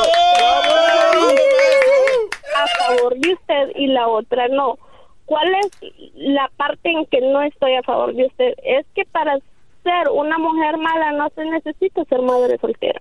Claro que no. Hay tantas mujeres, hay tantas mujeres que son malas mujeres y ni siquiera han tenido un hijo. Gracias, o sea, todavía más a mi favor. O sea, todavía más a mi favor de lo que yo hablo aquí. Hay muchas malas mujeres que ni siquiera tienen hijos. Todavía un aplauso para ella. Y los abortan, abortan a los niños. ¿Y eso le parece bien? No, claro que no. Estoy de acuerdo contigo. ¿Eso le parece bien? Claro que no, estoy de acuerdo Entonces, contigo. ¿Por qué no darle por lo menos el beneficio a la mujer? ¿Por qué no, en vez de promover eso, por qué no dicen, hombres, no seamos tontos, hombres, no seamos estúpidos, por favor? Si hay una mujer que está soltera, cuídense. No la dejen preñar, porque una mujer, una Eso es lo mujer que yo he dicho. soltera, Eso es no lo que está yo he soltera dicho. Porque quiera. Eso es lo que yo he dicho. No está soltera porque quiera. No, te dije que tú y yo platicando acabamos de... un Ah, estás repitiendo lo que yo digo. Ya. Yo, yo ya llegué a una conclusión. Hay muchas personas que le- soy su ídolo y les gusta tanto lo que digo que ellas vienen aquí a repetir lo que yo digo. Nomás que quieren decirlo ellos. Para que digan que le ganaron por fin. Pero ¿qué me van a ganar, garbanzo? No le van a ganar nunca a usted porque es el mejor del planeta. Ya pone en palacio el maestro. Ayer este Brody hizo su segmento del garbanzo. Imagínate la pobre gente de de, ah, de Pamdel, lo escuchaba todas las mañanas al levantarse. Yo ¿Cómo, creo se, que cómo se llamaba el viejito que estaba con él? Don, don, don, Don Mac.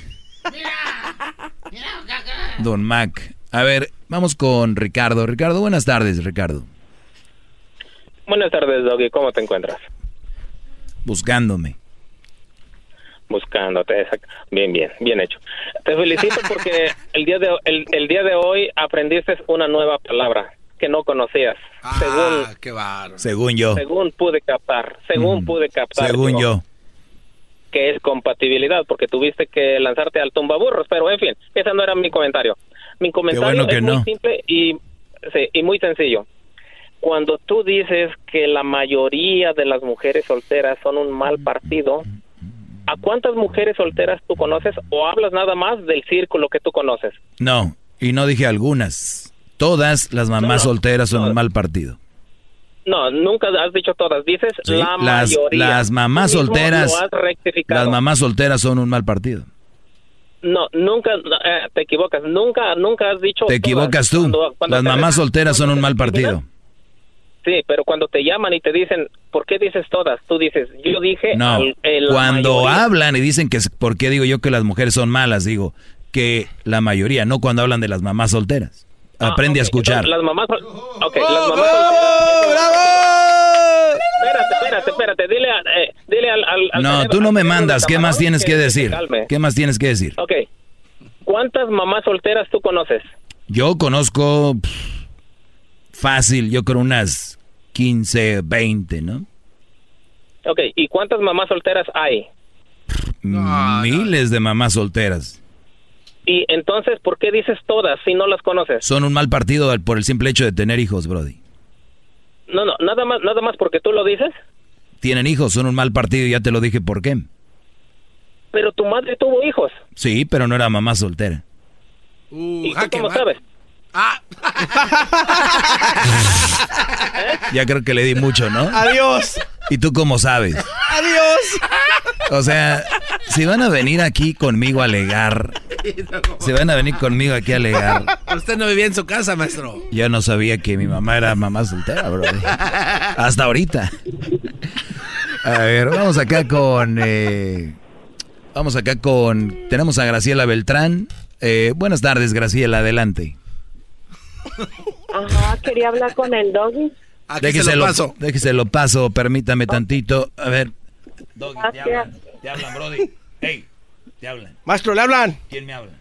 No sé. Aquí está. Ok. Bueno. ¿Aló? Yes. Spanish. Ajá. ¿El doggy? Eh, ah, el doggy. One moment, please. Ah, sí. Doggy. Doggy, te hablan, Brody. Graciela dice. Ah, ok. Ahí viene. Sí, Graciela, buenas tardes. Te saluda el doggy. Hola. Hola. Este, nada más para decirte una cosa. Según tú, las mamás solteras con hijos son mal partidos. Si no fuera mamá soltera con hijos, si no fuera con hijos, no fuera mamá soltera. Ok. Entonces tú eres un mal partido porque Claro que sí. soltero. Ya lo he dicho miles de veces. ¿Algo más que quieras decir? Ok. Sí, claro, que como le estás diciendo, te, te pones a decir cosas y no te pones a pensar en tu hijo que escucha que su mamá es una mamá soltera y que no sirve para nada. ¿Quién dijo que no sirven para nada? Pues tú, tú estás diciendo Es que un mal partido, soltera señora. son un mal partido, no que no sirvan para nada o que sean malas. Al decir que es un mal partido es que no sirven para nada, entonces tú tampoco sirves para nada porque eres un mal partido. ¿No supiste ni conservar tu matrimonio?